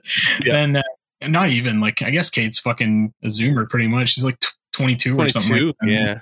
So, She's younger than Hailee Steinfeld is. Hailee Steinfeld's like 25 or 6 now? Yeah. 6, 7? I don't even know. I think she's around the same age as like Tom Holland and 25. Yeah, 25 ish. Yeah. So they're all, I think all the main Marvel stars now are like in the 25 ish range. Like I think Tom Holland is as well, which Yeah. means, which is interesting. They brought fucking Charlie Cox back, who's our age or something like that. Yeah. So anyway, and then, oh, that that's also when Kate reveals that the Black Widow that was after him is Elena, is Natasha's sister. So Maya's starting to come to terms with with what Clint told her and starts suspecting that Kazi might have been in on the betrayal of her father because he wasn't there the night that Ronin killed her dad. Uh, we see Yelena tailing Eleanor, who tells Kate that it was Eleanor that hired her. I guess I don't know. Another this is another real washy, wishy washy kind of fucking plot thread. But then she sends Kate a picture or video of Eleanor meeting with the big guy who is Vincent D'Onofrio back as Kingpin from the Daredevil show, and then we cut to the best, my favorite needle drop in the series, which is "You're a Mean One, Mister Grinch." Right after we see like a blurry fucking image of of Kingpin. perfect, perfect. Yeah, uh, 100% Wilson Fisk. I was so happy to have him back, you know? I just Yeah. makes me so happy. So the video ends up showing Eleanor asking Kingpin to like get. It's basically saying like she wants out of the organization. That Kingpin's not happy about this at all. I fucking like his line at the end where he's like, like, like she's working at fucking Goldman Sachs or something like that. Like she could just quit this kind of job. I fucking love. Did not feel so fucking good. Yeah. He's just chopping the scenery. He's so fucking great. he's screaming at people at the top of his fucking lungs. Yeah, when he just loses his fucking cool. Oh, it looks like he's having such a fucking good time doing this shit too. You embarrassed me in front of Vanessa. Yeah, when I was a boy. just God, right in my veins, boys. Right in my now veins. I must cave in your skull. Oh God, yeah, I love it.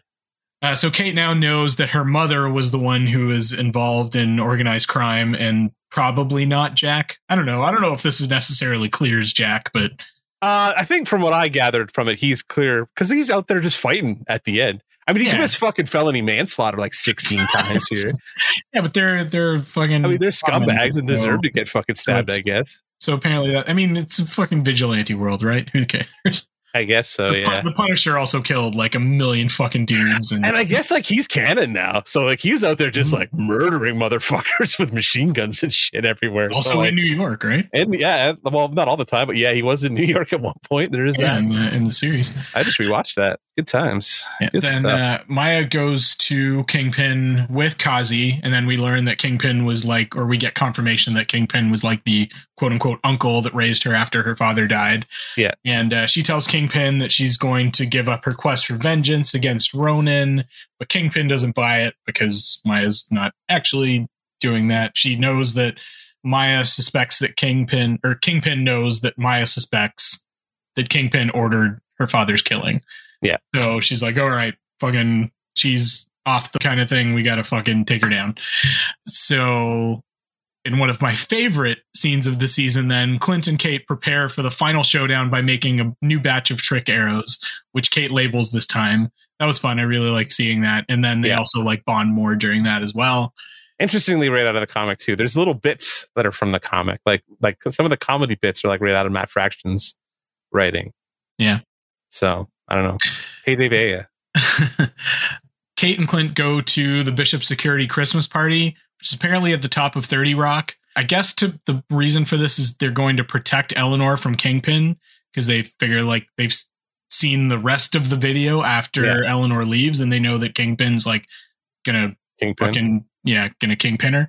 And uh Wait, that's not a that sounded like a phrasing, Tim. Actually, and the Kate's also going like to confront her mother and be like, I know, you know, what you're involved in and everything. And then they bring the LARPers along as undercover agents because Clint went real quick from being like, no, nobody else should risk themselves besides me to like, yeah, everybody can fucking come. I'm surprised they didn't bring Pizza Dog to the fucking party too, like the one eyed dog and be like, yeah, you can help too, Pizza Dog. the weird part is like he knows there's people in New York he can fucking call for like backup, right? It's like, no, I'm going to get these LARPers to help. And like if he knows who Kingpin is, do you not think he might, being like a Shield agent who would have access to the information about Kingpin, know who? Know that Daredevil took him down before. Yeah, like and- maybe like maybe I should call the guy who took him down last time. Like, is he around still? Like, you know, the guy who beat the shit out of him. crime lord Luke Cage kind of thing that probably has a vested interest in taking down Ah, fucking Fisk or give me that show. I still want that. I still Yeah. think fucking Kingpin Luke Cage looks dope as shit. I, I would watch the shit out of that.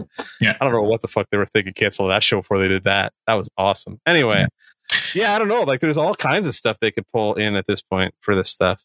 yeah. But instead, LARPers, LARPers are their backup. Sure. Yep. Uh, Yeah. Then they also find find out because it ties into like in the comic, it was like the people who ran his, uh, who lived in the apartment that he owned. Because like the Mhm. tracksuit mafia is trying to buy the apart, like the buildings up, kind of thing. Like okay, like force people out is kind of the story it's of the comic. gentrification kind of story. Yeah, absolutely. And then like he helps with their help, kind of fights them off because like he lives in the apartment when he's not off doing fucking Avengers bullshit, and he recruits Kate to kind of help out, or she kind of forces herself on him to help. Basically, basically that's that's very accurate to the com- or to the comic. Is that he wants nothing to do with her. She, and she just won't like a bad smell kind of thing. She just won't fucking leave him alone. She's even more annoying in this than she is in the comics. Like she's way more like entitled rich girl in the comics than she is this, where she's just like annoying Hailee Steinfeld millennial girl kind of thing. Yeah. Who I like, she's great. Like I love her, but she does like she's doing that Peter Yeah. Parker shtick. You know what I mean? Like this is Yeah, just the Tom sure. Holland Peter Parker shtick and they're all doing it now.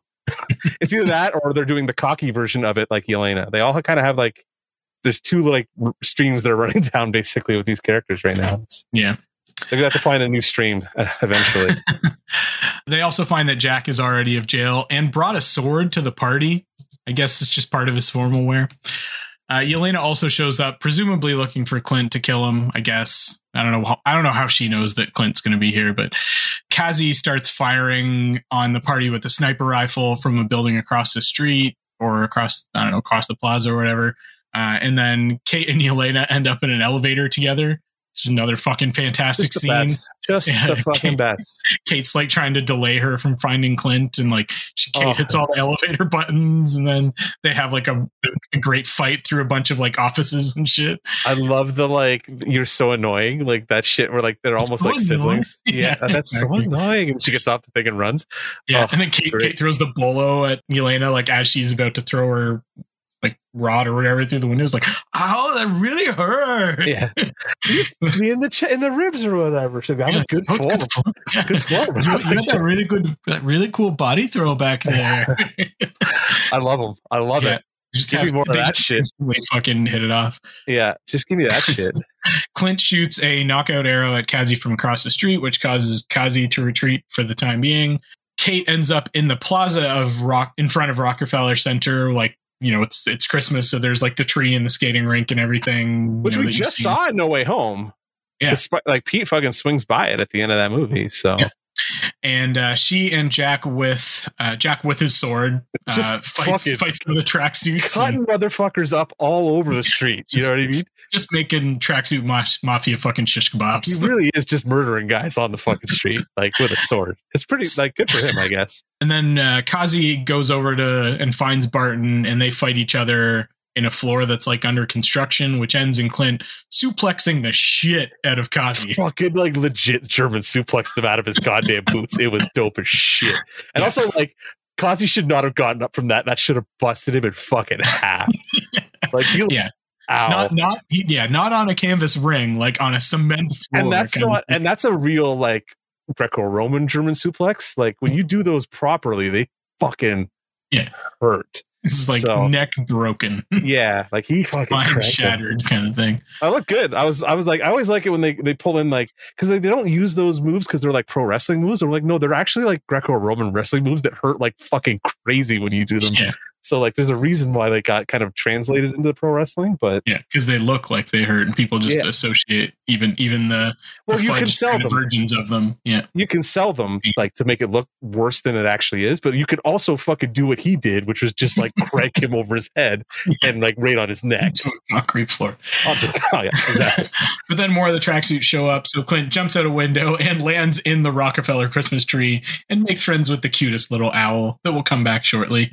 Oh man, that was that's some grim shit. That all actually. It is actually. The the LARPers some Uh, can we talk about wait? Can we skip to that? C- No, we'll get there. we'll get there. What I wanna talk haven't about- it. I want to talk about that Yeah. particularly because that's not a way I want to die. so, The the LARPers somehow found time to change into their new LARP there's costumes. a fucking scene where they stop and they're like, "We're we're just regular people, trained professionals, but it, it requires more right now. Like they need to go get costumes on." And all of a sudden, because no, everybody's ignoring them, which yeah, Yeah. fair enough. But like then they go put their dumb costumes on, and people are acknowledging their existence, and I'm like, no, that would never happen. Like that's just not. People are just gonna be like, "Oh, weird people." Yeah, is this a fucking costume party now? Unless one of them shoots fucking like blasters out of their eyes, I'm not listening to those people in the weird costumes. You know what I mean? If one of them shoots fucking webs and sticks to the ceiling, I'll listen to the guy who sticks to the ceiling. Yeah. But You don't. nobody you don't else. get authority just because you put on your fucking leather LARP outfit. yeah, you need to have some power to back that shit up, you know, like webs, Recognition at the very least, which is I what guess. Clint has. which is Clint's, Clint's an Avenger. So Yeah. So Kate gets, gets Clint out of the tree by using an acid arrow to cut down the Rockefeller tree. Uh, so So- he lands on the ice rink. confirming the Spider Man happened before this, I guess, because I don't know, did they put that tree back up? this is this is like Christmas Eve or something like that, Yeah. right? Because yeah, it's like right up on the wire to Clint getting home for Christmas. And now it's time for the big old showdown between Kate and Clint and all of the tracksuits, like all of them, hundreds of them. It seems like. Uh, yeah, they is where- massacre them, like just brutally murder a whole whack of them. Yeah, and this is where they bring out all the fun trick arrow bits, and uh, Kate and Clint are now both wearing their new purple costumes that the LARPers made for them. At one point, they use a Pym arrow to shrink a truck full of tracksuits, which is then promptly picked up by Clint's little owl friend, and they're probably dead now. Like, now I want to talk. I want to talk about. eaten. Well, no, if they get dropped, they're fine because they're small enough that they're probably okay. Like the physics, that's probably Depends, okay for them. depends how high they get dropped I guess from. there is that also. But I want to talk about the actual horror show of being tor- being shrunk down to the size where a owl is now a giant terror creature and is going to peel you out of a tin can of a car and eat you, peck you to death with its talons and shit. Well, that Or or they end up or they end up like escaping. or you're going to suffocate because there's no air small enough for your lungs to capacitize or whatever when you breathe and you've been shrunk down to that fucking That's small. That's that's why uh, they have to do it in Star that's Trek Ant Man has to wear the fucking mask and everything, right?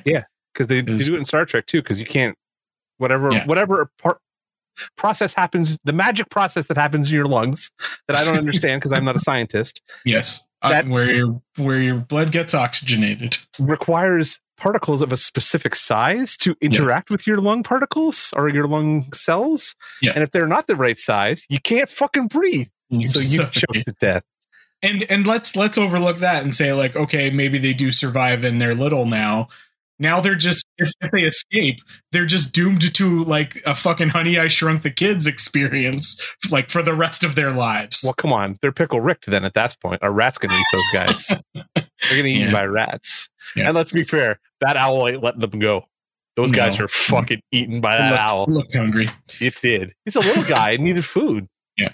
Kazi is about to shoot Clint when Yelena shows up and confronts Clint about Oh, Matt's we death. should also point out that like Clint realizes that this is going to happen after it happens, and it's like, oh, we should probably like call Scott and find out what Yeah. to do. And then they get taken away. And he's just like, well, I guess they're dead, so fuck them. And then just walks away. So like, they are Yeah, dead. like, okay, way or the bye. Yeah. Moving on. Anyway, that was fucking. I like that. That was fun. We have a really good like back and forth with Nat and Clint where like Yelena Yelena? can't come to terms. Yeah, uh, yeah, Clint and Elena, uh, where Elena like can't come to terms with Nat like sacrificing herself and Clint like not being able to save her. Uh, and they fight, and ultimately Clint just fucking starts like letting Elena just fucking wail on him, and then gives Elena like the secret whistle that Elena and Nat had together, and tells her about like how Nat talked about Elena all the time, and they kind of end up bonding over their love for Nat, and then Elena leaves and lets Clint live.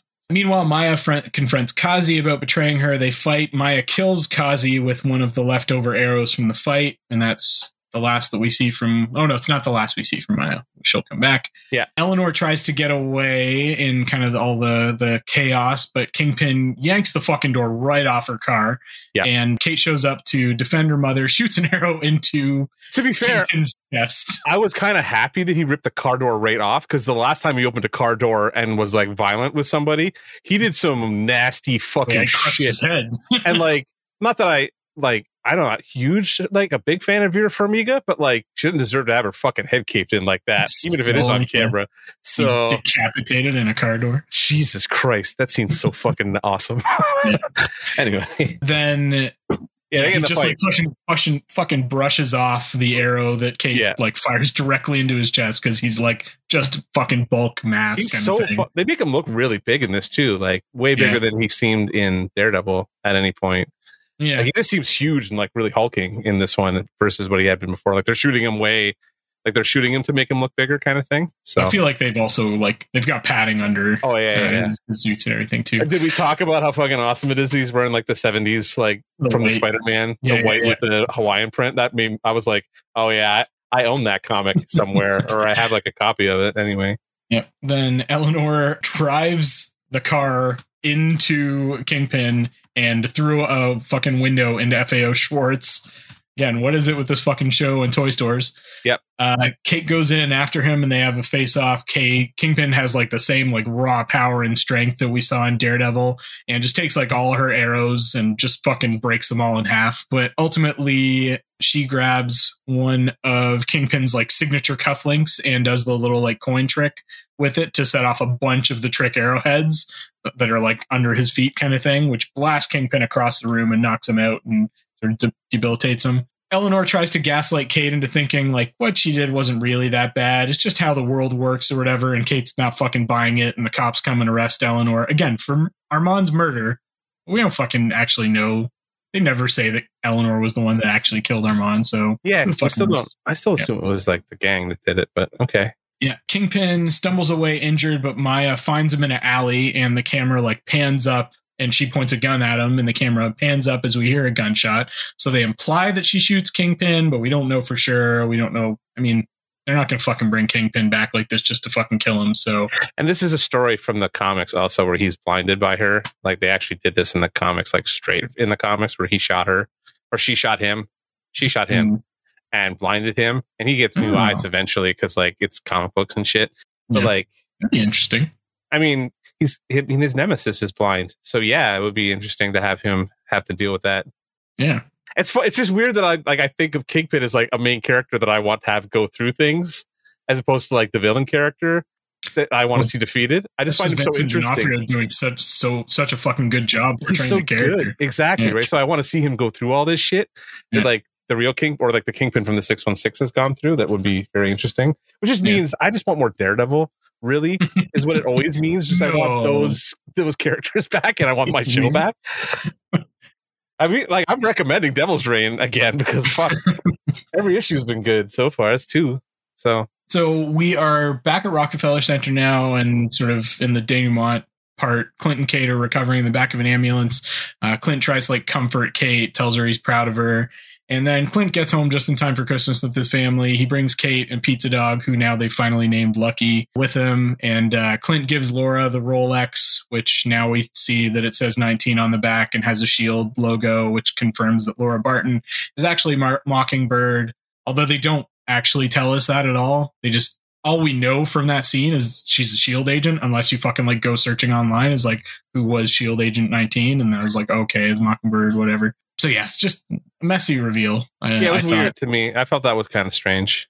So Clint and Kate burn the Ronin suit together, and then Kate starts bouncing terrible code names off of Clint, but we stop just short of Clint straight up telling Kate that she can start using the Hawkeye moniker and then roll credits.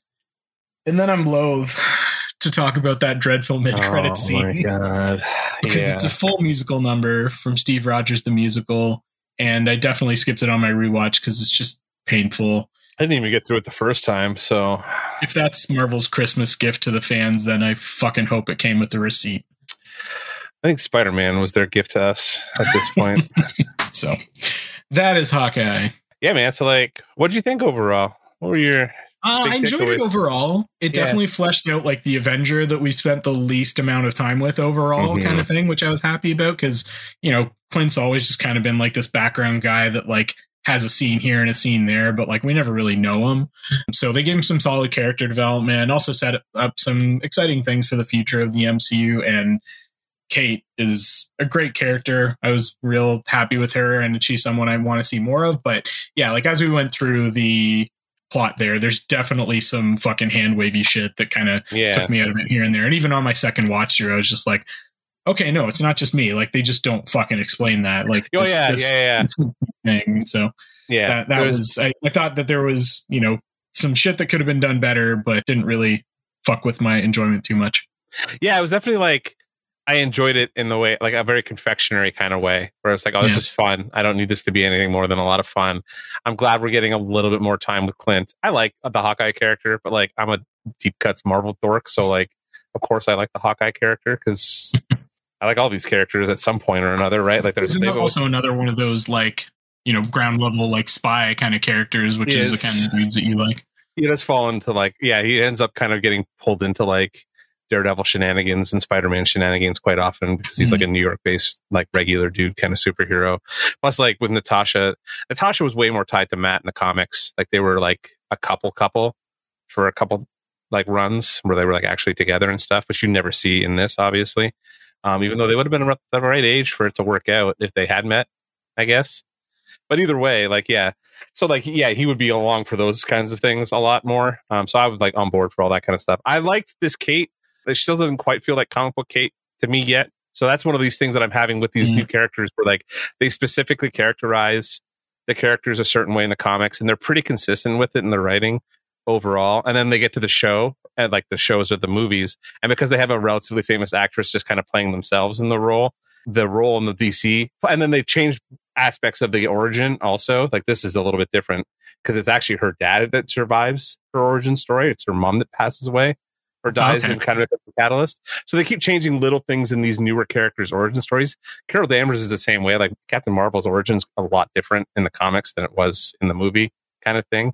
Whereas like the original Avengers tend to be a little bit more like, I mean, yeah, it's not Vietnam, but Tony has the same kind of thing happen to him in a war zone, and Cap goes through World War II, and you can't fuck with Thor's origin too much because he's always going to be from Asgard, kind of thing. So like that shit doesn't change. And Natasha and Clint were both Shield agents, like that's from the comics. These characters they keep changing little aspects of them from the books to like streamline a little bit, and I'm like, Mhm. it's not the same characters anymore.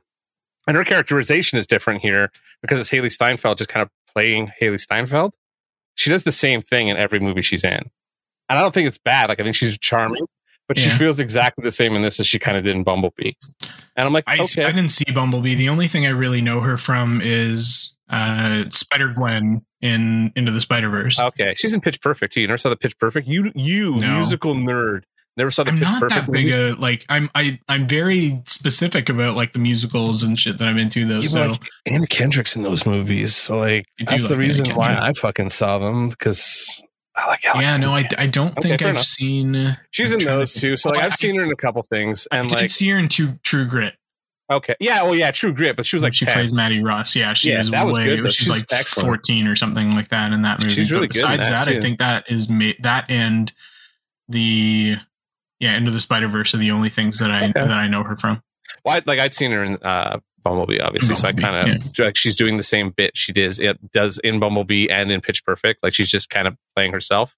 It Mhm. feels like a little bit, which is fine. Like if you're just gonna doing get away with that, yeah, like Paul Rudd, sure. And I bitched about that in Ghostbusters where he's just playing himself too. Like when you Yeah. get to that point, sometimes it works. Like if you're Robert Downey Jr.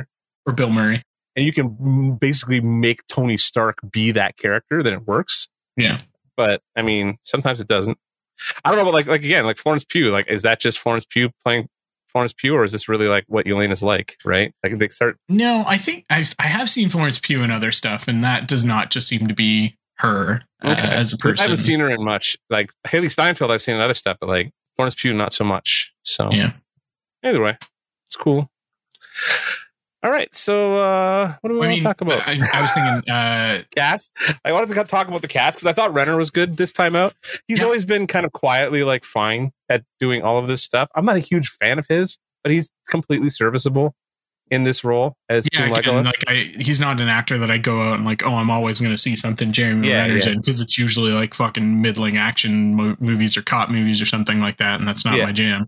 yeah, or he's like in the the Bourne spinoff that nobody saw except for me. I saw it, but like it was not good. So don't. But yeah, I, I thought he was pretty good. I mean, it was fucking Vincent D'Onofrio fell right back into Kingpin so fucking well. like Arch than like he had been at the end, like a little more cartoony than like what we got in Daredevil. But like, I'll believe was- you on that because I have not watched rewatched uh, Daredevil as much as you have.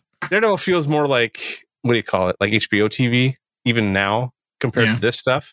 Whereas this still this is More starting to feel menace kind of thing. yeah, this is starting to feel a little bit more like cartoon, kind of like MCU on TV kind of thing. It's Mm. not doesn't have that same kind of quiet thoughtfulness that Daredevil. Daredevil is like one of those shows people are still writing essays about for some reason.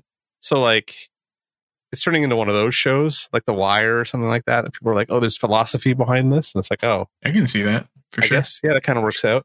Whereas like this, obviously, I mean, it's a little bit more like, hey, we're having a Christmas romp, and Hailee Steinfeld's going to be super cute for six episodes, and there's a dog, and there's Yeah. a dog, and Kingpin's going to come in and be a bad guy for like 30 seconds at the end. No, I, I, I'm, I mean, me not having the comic book reference for Kate Bishop in my head, I was perfectly Yeah. happy with Hailee Steinfeld as Kate. Sarcastic, resilient, lots of great comedic moments and sort of awkward moments that she plays off really well. Like even just little beats that you know, you really have to like sit there and sort of think about like her wearing her aunt's clothes when they're staying in her apartment Oh, and stuff like that. so is fucking funny. Some of there's so many great- hilarious. Yeah. Like when she goes to the, the office fur, after, the fur yeah. rimmed like uh like hoodie or whatever. she goes to the office like the next day in, in her aunt's like power suit that's like orange zebra stripes or something like that. I guess that's tiger stripes, Her but mom like, like, calls her out. and her mom's like, "What the fuck are you wearing?" She's wearing like tiger stripe clothes. Oh, it's so good. Yeah. And she's like, she's so charming. You're just kind of like, I'm okay with this. I'm like, I'll watch more of this, especially once her and like Yelena get on the camera together, where you're just like, Yeah, oh my fuck. god, just like sign me up for all the fucking movies with these two. Like this Oh, is yeah. great. I was in the same boat. Like what, when you were saying like just give me this Young Avengers, I was like I don't I don't even care if it's Young Avengers. Just Yeah, put don't those know. two on a team together. Yeah, Like and I, I'll fucking watch it. I don't care what team it is. It's just those two are so good back and forth. There's, they got so many characters set up. They may as well just do a fucking young team at this point. So Yeah. I don't know. Uh, let's see. Cast. Uh, I want to call out Jolt playing Pizza Dog. Who's I mean, fantastic. I mean, uh, he's a good boy. That's such a good boy. He's a good boy. It's a good boy. uh, Vera Farmiga. I. She's always great. I. It was. I kind of like. I so after having watched all of Bates Motel, yeah, uh, I, I can't see her as anything but a villain character though. So like I'm immediately suspicious of her whenever she's on whenever she plays a character kind of thing. I, I knew immediately when they cast her that she was going to be the bad guy because she's Yeah. always the bad guy in everything, except for those Conjuring movies. And see, what I liked in this was I'm like, oh wait, she can act because usually in those Conjuring movies, which is where I see her the most, she's fucking terrible in those. Oh, she And- was great in Bates Motel. I don't know. That's what I mean. I've heard Yeah. Bates Motel. She's excellent. I've heard she's excellent in other stuff, but I'm like, those Conjuring movies are the worst schlock possible. And like, she has two Yeah, I think I watched like maybe the first one, and then I was like done with it. she has scared and shrieky, and that's basically the only two emotions she has. Yeah. and it's awful. But she's okay in this. I don't mind her. No, she did it well. It's just I, I just automatically asso- uh, Yeah. associate her with villain characters now. So Yeah, same. And then uh yeah, but um, and then the dude who played Swordmaster, I was like, I'm cool with him. He was fine, like Lalo. yeah, with yeah the dude that played Jack T- Tony Dalton. Tony yeah, Dalton. he was he was fun, and he played like that sort of like bumbling, goofy kind of dude perfectly, and him like constantly fucking up the aphorisms a la like Biff from Back to the Future yeah, was just just a perfect Just little right. character tick kind of thing, and it made it. It all made it so believable that Eleanor could totally like set him up to take the fall for her criminal activities, and he would just be totally fucking oblivious to it. Yeah. Oh yeah, absolutely, yeah.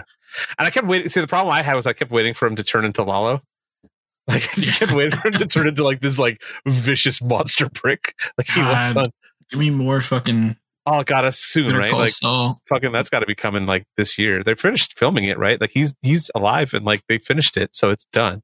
I hope. Hopefully. Oh, Yeah. Anyway, who else was in this motherfucker? Uh, we should I thought the, the I was impressed in particular with the chemistry that Clint and Laura have in this that like Linda Cardellini and Clint and, and Renner have, even though they're like never on screen until that last scene. Like she's he- just she's, she's- so she's fucking great. Like Yeah. who gives a shit? Like just put her in everything. I love Linda Cardellini. She's one of Yeah. those like grew up in the '90s girls for me. So like, yeah, on board. yeah. Like her as Velma. I mean, I I'm always gonna take an opportunity to fucking plug Freaks and Geeks because she was great in that. Oh my god, yeah, absolutely. She was good in that too. But I will say I, I thought Alaqua Cox did a good job. I am not 100% sold on an and a whole series based on her. Like, you know, if they do bring in Daredevil and Kingpin, great. And I, you know, I your pitch there like totally makes sense to me. But like otherwise, like I'm not unless they do bring in existing known quantities, kind of Quantities, thing. I just don't know how there's enough there to like substantiate an entire series. But it's one of those points where like please prove me wrong. I would be Yeah. totally thrilled to be proven wrong about this. Yeah. So like go nuts. I you know I'm gonna watch it anyways. It's just I, I you know right now I'm like trying to wrap my head around like how they would make a full series based on that character. Echo in the comics is so tied to the Daredevil lore and background and like Kingpin and Daredevil and like their com all that shit. Because actually, like in the comics, it's not Ronin who kills her father or that uh, Kingpin tells her killed her father. He tells her that Daredevil killed her father and sends her after Daredevil. So like that's mm-hmm. the story in the books, right? So like and like having Kingpin tied to the, are we gonna have like just just give me more fucking Daredevil is basically what I'm trying to say. Just give me more Daredevil. and like included Echo because I would I'm happy to see more of that. Like, I'm gonna watch all this shit regardless. They've never let me down so far. Like every, the, every time we were like, oh, they're gonna do something new. The worst I get is Eternals, which like killed two hours. Yeah. or two and a half. I guess that was a long one, but They're all fucking two and a half hours. I still got to rewatch that one too. I've only ever seen it. I think I saw it twice, and I was no, I think I only saw that one once actually. Anyway, it didn't really Yeah, work for me that one. Eternals. We'll talk about that in a minute. anyway, do you have any like gripes? Do you have anything you want to bitch about? Do you have like? No, There's. I didn't even have anything technical to talk about on this one. Like everything looked fine, technically, just yeah, it like was kind of like pedestrian. Like it looked like MCU movie 101. Fine, yeah. sounded good. Special effects are like on point. There's not as many. Like it felt Yeah, like no, to me. more grounded. This is the closest Disney Plus series we've had to the Marvel Netflix series so Yep. far. Like because it's not it's not quite as brutal and gritty as the Netflix series, but No. like it's starting to get there. Yeah, um, which which works for Hawkeye as a character, but like there was more practical effects and stunts, way less CGI than any of the pr- other Disney Plus series that we've had even so like far. yeah, even Falcon and Winter Soldier had a lot more Yeah. like CGI stuff going on in it than yeah, this like one that did. whole fucking like truck fight and everything Yeah, like the- that, like yeah, so truck fight. much, and anything involving uh Falcon, Falcon, right? Like, oh yeah, the the wings and shit was going to be CGI too. So Yeah. what else? I I want to you know specifically take a moment to talk about like the disability portrayals. Like I appreciated how much time they spent on Clint's hearing loss and the toll that all the missions and stuff have taken on his his body overall over the Yeah. years presenting the audience with what he hears at times and also with Maya's point of view, you know, or point of hearing, I guess you whatever you want to say, so that we understand that he can hardly fucking hear Kate talking to him without his hearing aid in and shit like that. The flashback scenes for Maya as a kid got like pretty fucking heartbreaking at, Yeah. at times, like where she's in her class and like only being able to rip lip read like certain words and trying to piece together what people are saying and all that. And and yeah that, like i said the actor that plays maya Alaqua Cox she is actually deaf and actually does have a prosthetic leg. Yeah.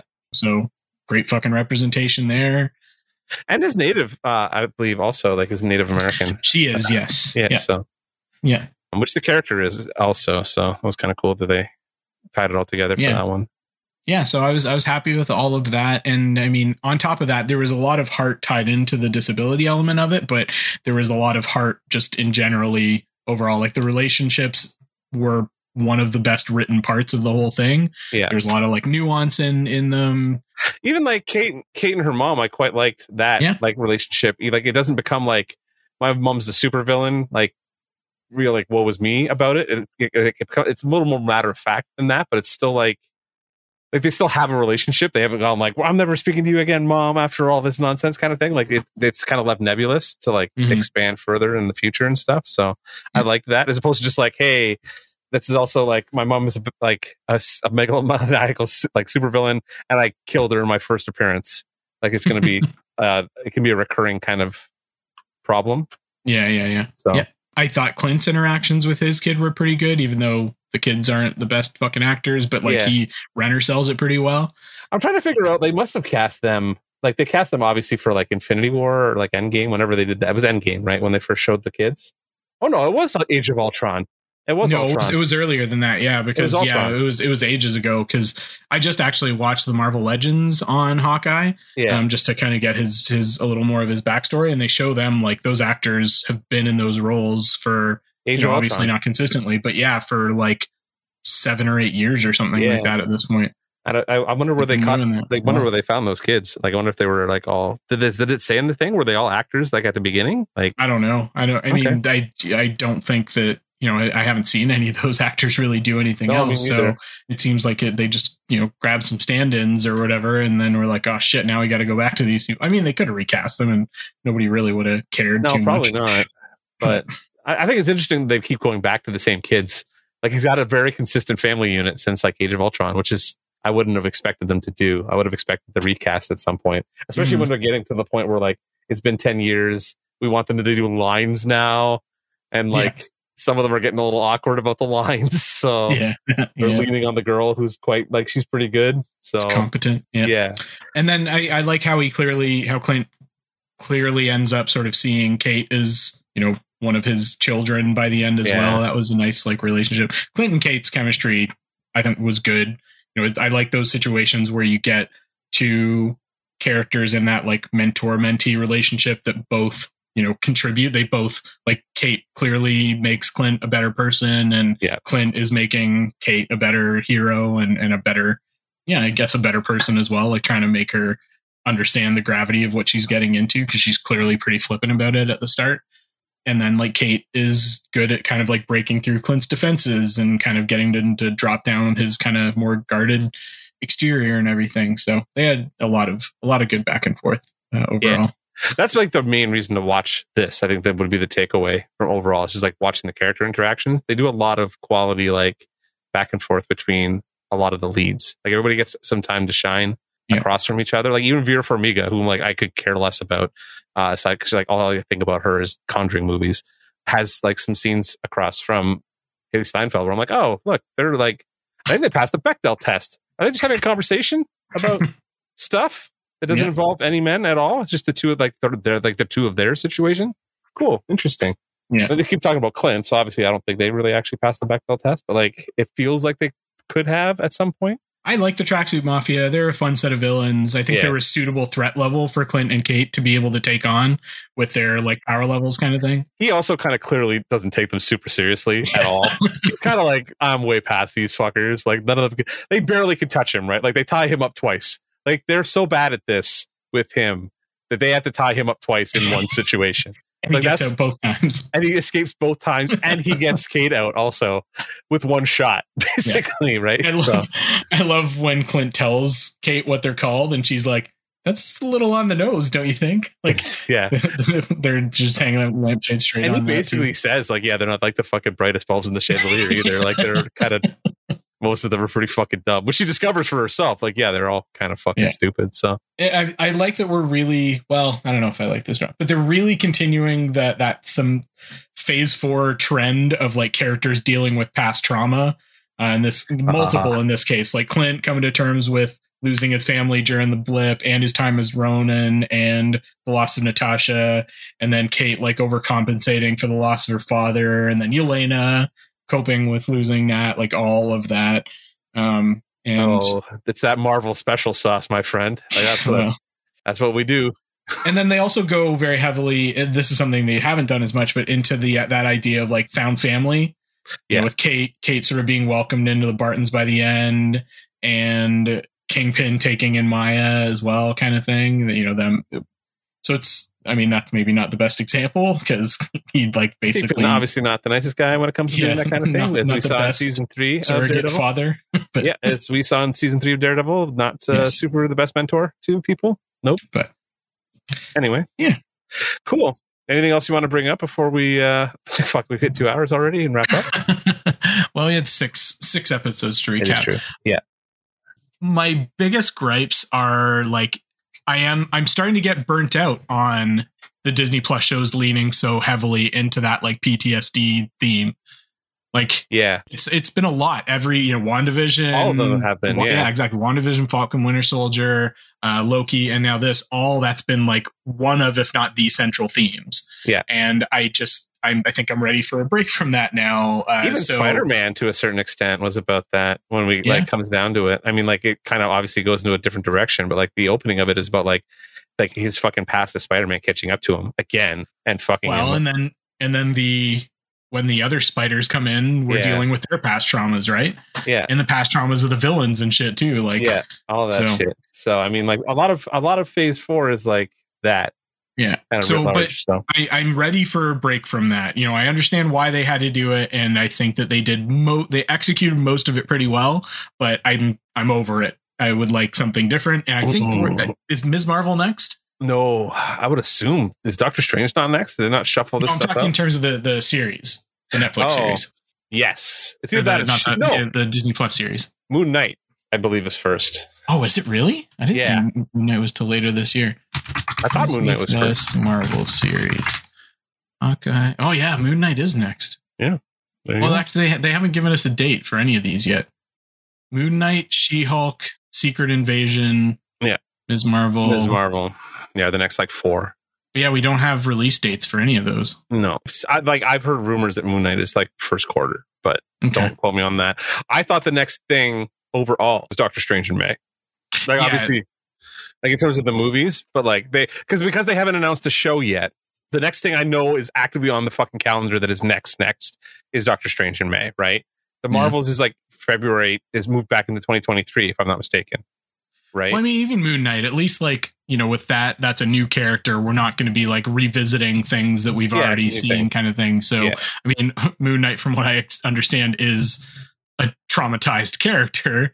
So we'll probably still get some of that, but it won't be like he's dealing with shit that we've, you know, watched him go through already, kind of thing. yeah, no, it'll be uh, new things that he's dealing with. New trauma. Um, yes. Yeah, and then the other, I mean, we talked about during the recap is just like there's a lot of things that are just hand wavy that just, you know, I, I think so much focus was maybe given to writing dialogue and relationships that they Yeah. just did not give as much attention as they probably should have to the plot and Yeah. how like the different threads were were interacting with each other. There's a lot of thing. threads that just kind of like get introduced and then disappear and like are never paid off. And it is like when you rewatch it, you're like, oh wait, oh yeah, that's right. They talked about this a lot for like uh like ten minutes, and then it goes nowhere like at all. Well, like dude dies, like they dude dies, and they barely bring it up except for like that's what they used to charge her with at the end. Like it's very rarely brought up after that like episode where it happens, kind of thing. Like he has a little bit of dialogue. Swordmaster has a little bit of dialogue with Hawkeye or like Lady Hawkeye or whatever, Kate okay, yeah. about it like in that same episode and then like it's barely brought up again until like she's arrested for it in like Mhm. the sixth episode you're like wait what the other thing in terms of you know people being hired to kill people is who hired was Yelena? was it yeah who hired Yelena? Because I was it know. actually Eleanor? I was because Kingpin. we- I assumed it well- was Kingpin. Yeah. we or but we did we not fucking see at the end of Black Widow the Contessa going up to Yelena with a picture of Barton saying like hey do you want a shot at the man who is responsible for Natasha's death? That's true. And I'm wondering if but I'm wondering if like the Contessa is also would she would be tied to Kingpin Kingpin maybe I maybe like they're in the crime Just syndicate re- she's together recruiting Yelena on Kingpin's behalf or something. I don't know. That that's something that if it doesn't get explained explicitly in a later installment or something Yeah. like that, then it will be one of those things that just ends up kind of being, oh, we'll never know who it was that actually did hire Fair. Yelena. Yeah, well, I mean, like, I Mhm. agree with you. Yeah, there was a, there was a couple of those. Like, we've brought up a bunch of them that, like, I was like, yeah, they didn't really like tie the plot together real nicely, but like, it didn't really matter. It's almost like it's like Spider Man. Basically, I'm having the same reaction that I had with Spider Man, just like on a, on a, to a lesser degree. Yeah. Where I'm like, there's a bunch of shit in that movie that I was like not super happy with, but I had so much fun watching it that I barely care. They gave me Vincent D'Onofrio back as Kingpin, so I was like, well, Yeah. your plot just barely fucking holds together with the loosest thread, and I'm squinting at it pretty hard to make it do that. But you gave me Vincent D'Onofrio back, and Hailee Steinfeld's super cute, and Florence Pugh's awesome, and they're cute together, that's fun. And I like this Echo, and Jeremy Renner doesn't suck. So overall, this is a win for me. But like, Then then they leave you with with the oh, the worst taste musical. in your mouth of the, oh yeah, the fucking musical. like the worst Marvel mid credit scene ever. It- possibly like just the cringiest shit I've ever seen. Oh my God, possibly yeah. the worst four and a half minutes in the entire MCU. And I'm Oh. including Incredible Hulk in that. Absolutely the worst six minutes that I've spent in the MCU is that 12 minute long song that they made me listen to. Four and a half minutes, but it feels like an hour. It feels like two years. it feels like that's what happens when you blip as you listen to that for five years. And like I have like I know people that are like, I want to see that whole musical and shit like that. And I'm like, you shut your fucking whore mouth. Oh no, because they'll make it and then I'll have to watch it and then I'll have to kill myself. like that'll be that's the end of me right there. That's that's Mark being like, nope, I can't I can't do these MCU movies anymore because you did that. Yeah, you did that. You fucking ruined it for me. Like you ruined all of it for me. Now all I have is Batman that looks like the third iteration of fucking Chris Nolan's Batman again. Mm-hmm. Great, great, guys. Mu- Marvel's turned into a musical, and they can't do Batman properly anymore. So we're fucked. It's over. Anyway, geek. No, I'm just kidding. Rate and review time. Let's uh get out of this one. What did you think about Hawkeye overall? Like, give it a number. Um, I was pretty. I was I was good with it overall. I'm gonna say like eight and a half out of ten, which I think puts it kind of firmly in the mid tier of the uh, the, the the Disney Plus series for me. Yeah. Uh, it's a lot of fun. There's great character development. There's just some plot holes and I'm ready for like a different main theme to these Disney Plus shows. Yeah, agreed. I will. I'll say eight. I think I'm, it's weird that I'm going lower than you on a Marvel thing. I understand, but I, I, went back and forth between eight and eight and a half. So eight, eight kind of works for me. Like it's mm-hmm. completely mm-hmm. watchable, and you're gonna have a blast doing it. And it's also like it doesn't overstay its welcome either. Like it's a nice. It's paced well. Yeah. It's paced quite well, and like really, even the four hour or like the six episodes that are 45 minutes long each ish. Yeah, uh, don't feel like they're super long ever. Even rewatching them, I was like, oh no, this works completely fine for me. So yeah, good times cool. Let's move on to our last segment, Geek Cred, where we recommend something to you that we liked this week. I'm just fucking done now. I'm so tired.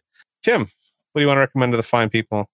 Uh, so I got something that I ordered many months ago. I think almost a year ago now. I received my 25th anniversary Secret of Monkey Island or Monkey Island, I guess, anthology big gift set from Limited Run Games and I just actually I I've had it for like a week, but because holiday shit has been yeah, busy, yeah. I haven't had a chance to open it. So I just opened it up today, and it's it's fun. There's a, a really like detailed, well, a book that goes into great detail on at least the first couple of games, which is really the ones that like are the classics kind of thing of the genre, yeah. uh, the adventure game genre, and uh, it really like has like no detail on the later games. I'm guessing like they just maybe ran out of funding to like do that part of it or whatever. But yeah, because uh, these are all like Kickstartery kind of games, right? Like they don't even start making them until they know how many people have pre-ordered yeah. them. But it has all the games on CD, but also on a USB because they understand a lot of people don't have optical drives anymore. Yeah, it's 2021. Optical yeah. drives kind of like went the way of the dodo. So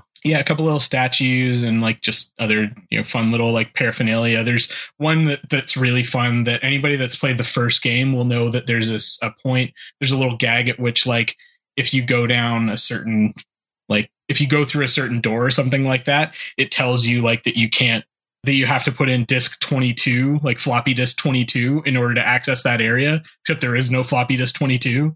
So you just have to like go back out and continue on a different way kind of thing. This actually comes with a physical 1.4 megabyte disk 22 in it. Interesting. so okay. Yeah so it's just as fun as just I, I like the experience of you know for for things that I have a lot of investment in. I like having that like opportunity to have like a nice big like collector set kind of thing. Cool. I was playing Psychonauts too. It just made me think of those because like Tim oh, Schafer, yeah, Tim right? Schafer. Yep, Tim yeah, Schafer did that. Was, and yeah, like that one is like it's weird because that one kind of works for me because it plays like an actual video game if that yeah. makes any sense. Like it's a platformer it more than anything yeah, else. It's a platformer. Yeah, that, so that like just I, has kind of some of those like uh, adventure game comedy trappings and story trappings. Yeah, it's it. a lot of like the the writing in it is very like reminiscent of those games more than anything else to me. Yeah, but I, yeah, I was fiddling with that because I played the original. Like that must be an original Xbox game. I think that first Psychonauts, like it came out on Xbox, yeah. like Xbox, Xbox. Well, this set is a 25th anniversary kind of thing uh, of the. It's, it's, That's cool. I, I, think it's actually I think it's several years past the 25th anniversary now. Probably, I mean, at this point, yeah, who knows, right? That's cool. That's awesome. Yeah. So for me, the only thing I'm just going to recommend a song because like Chino from Deftones uh, has one of his side bands called Crosses, and they put out a cover of Goodbye Horses on Christmas Eve for some reason. I don't okay. know why, but it's pretty good. So I was listening to that and I was like, you know what? Let's recommend that to people because it takes three minutes to listen to it, and uh, that's about all you got to do. It's interesting just listen to Chino like croon out that song. I, I, just it's so ingrained in me as like from Silence of the Lambs. Silence of the Lambs. Like, yeah. I, even when I hear it, I'm I, it's either Jay. I picture Jay standing there tucking with his dick between or oh, his I'm legs. back to like fucking Silence of the Lambs. So like that's Buffalo all you get from that movie. So that's weird. That song, you know. That's something. Anyway, everybody, thank you for listening to this excessively long episode about Hawkeye. This has been episode 284 of Dance Robot Dance. If you haven't already, please subscribe. You can do that from any podcatching app via Apple Podcasts, Google Podcasts, Stitcher, Spotify, basically anywhere you can get podcasts. We had to move hosts this week. So if you're hearing this, actually, you can do me a favor if you're hearing this. Fucking shout us out. Like, eat us up on Twitter or Facebook this week and just say, like, I got the podcast. Just tell me. Just let, let us know, know, that it made it into your ears. Because like, obviously, I will be checking the services myself and whatnot to see that they're out there. But I want to make sure everybody's kind of transitions seamlessly on their subscriptions, and that Shout Engine didn't fuck us at the fucking finish line like I kind of expected them to. Anyway, you can do all of that via uh, Facebook at facebook.com slash dance robot dance podcast. We're on Twitter at DRD underscore podcast. Or Tim, who is also on Twitter, you can hit him up uh, at DRD underscore Tim. I'm on Twitter at M underscore Willette. You can also hit me up on Instagram, MT underscore Willette. Either place, just let us know that you got this week's episode. That would be great because I have no idea how this is going to work. Fingers crossed. This is the first episode we're putting out on the new service, basically. So it's good that it's a really long one. It's going to be a huge file that I got to try and upload. so, all right, guys, have a good one. There are four arrows more dangerous than that one. Really, I want to see what the other four were because, like, sure, they only used a couple I just- anyway. I love the ones that just end up labeled way too dangerous. Stuff was a fun show. Good show. Yeah. Did I even give it a number? Yes, I did. Anyway, bye.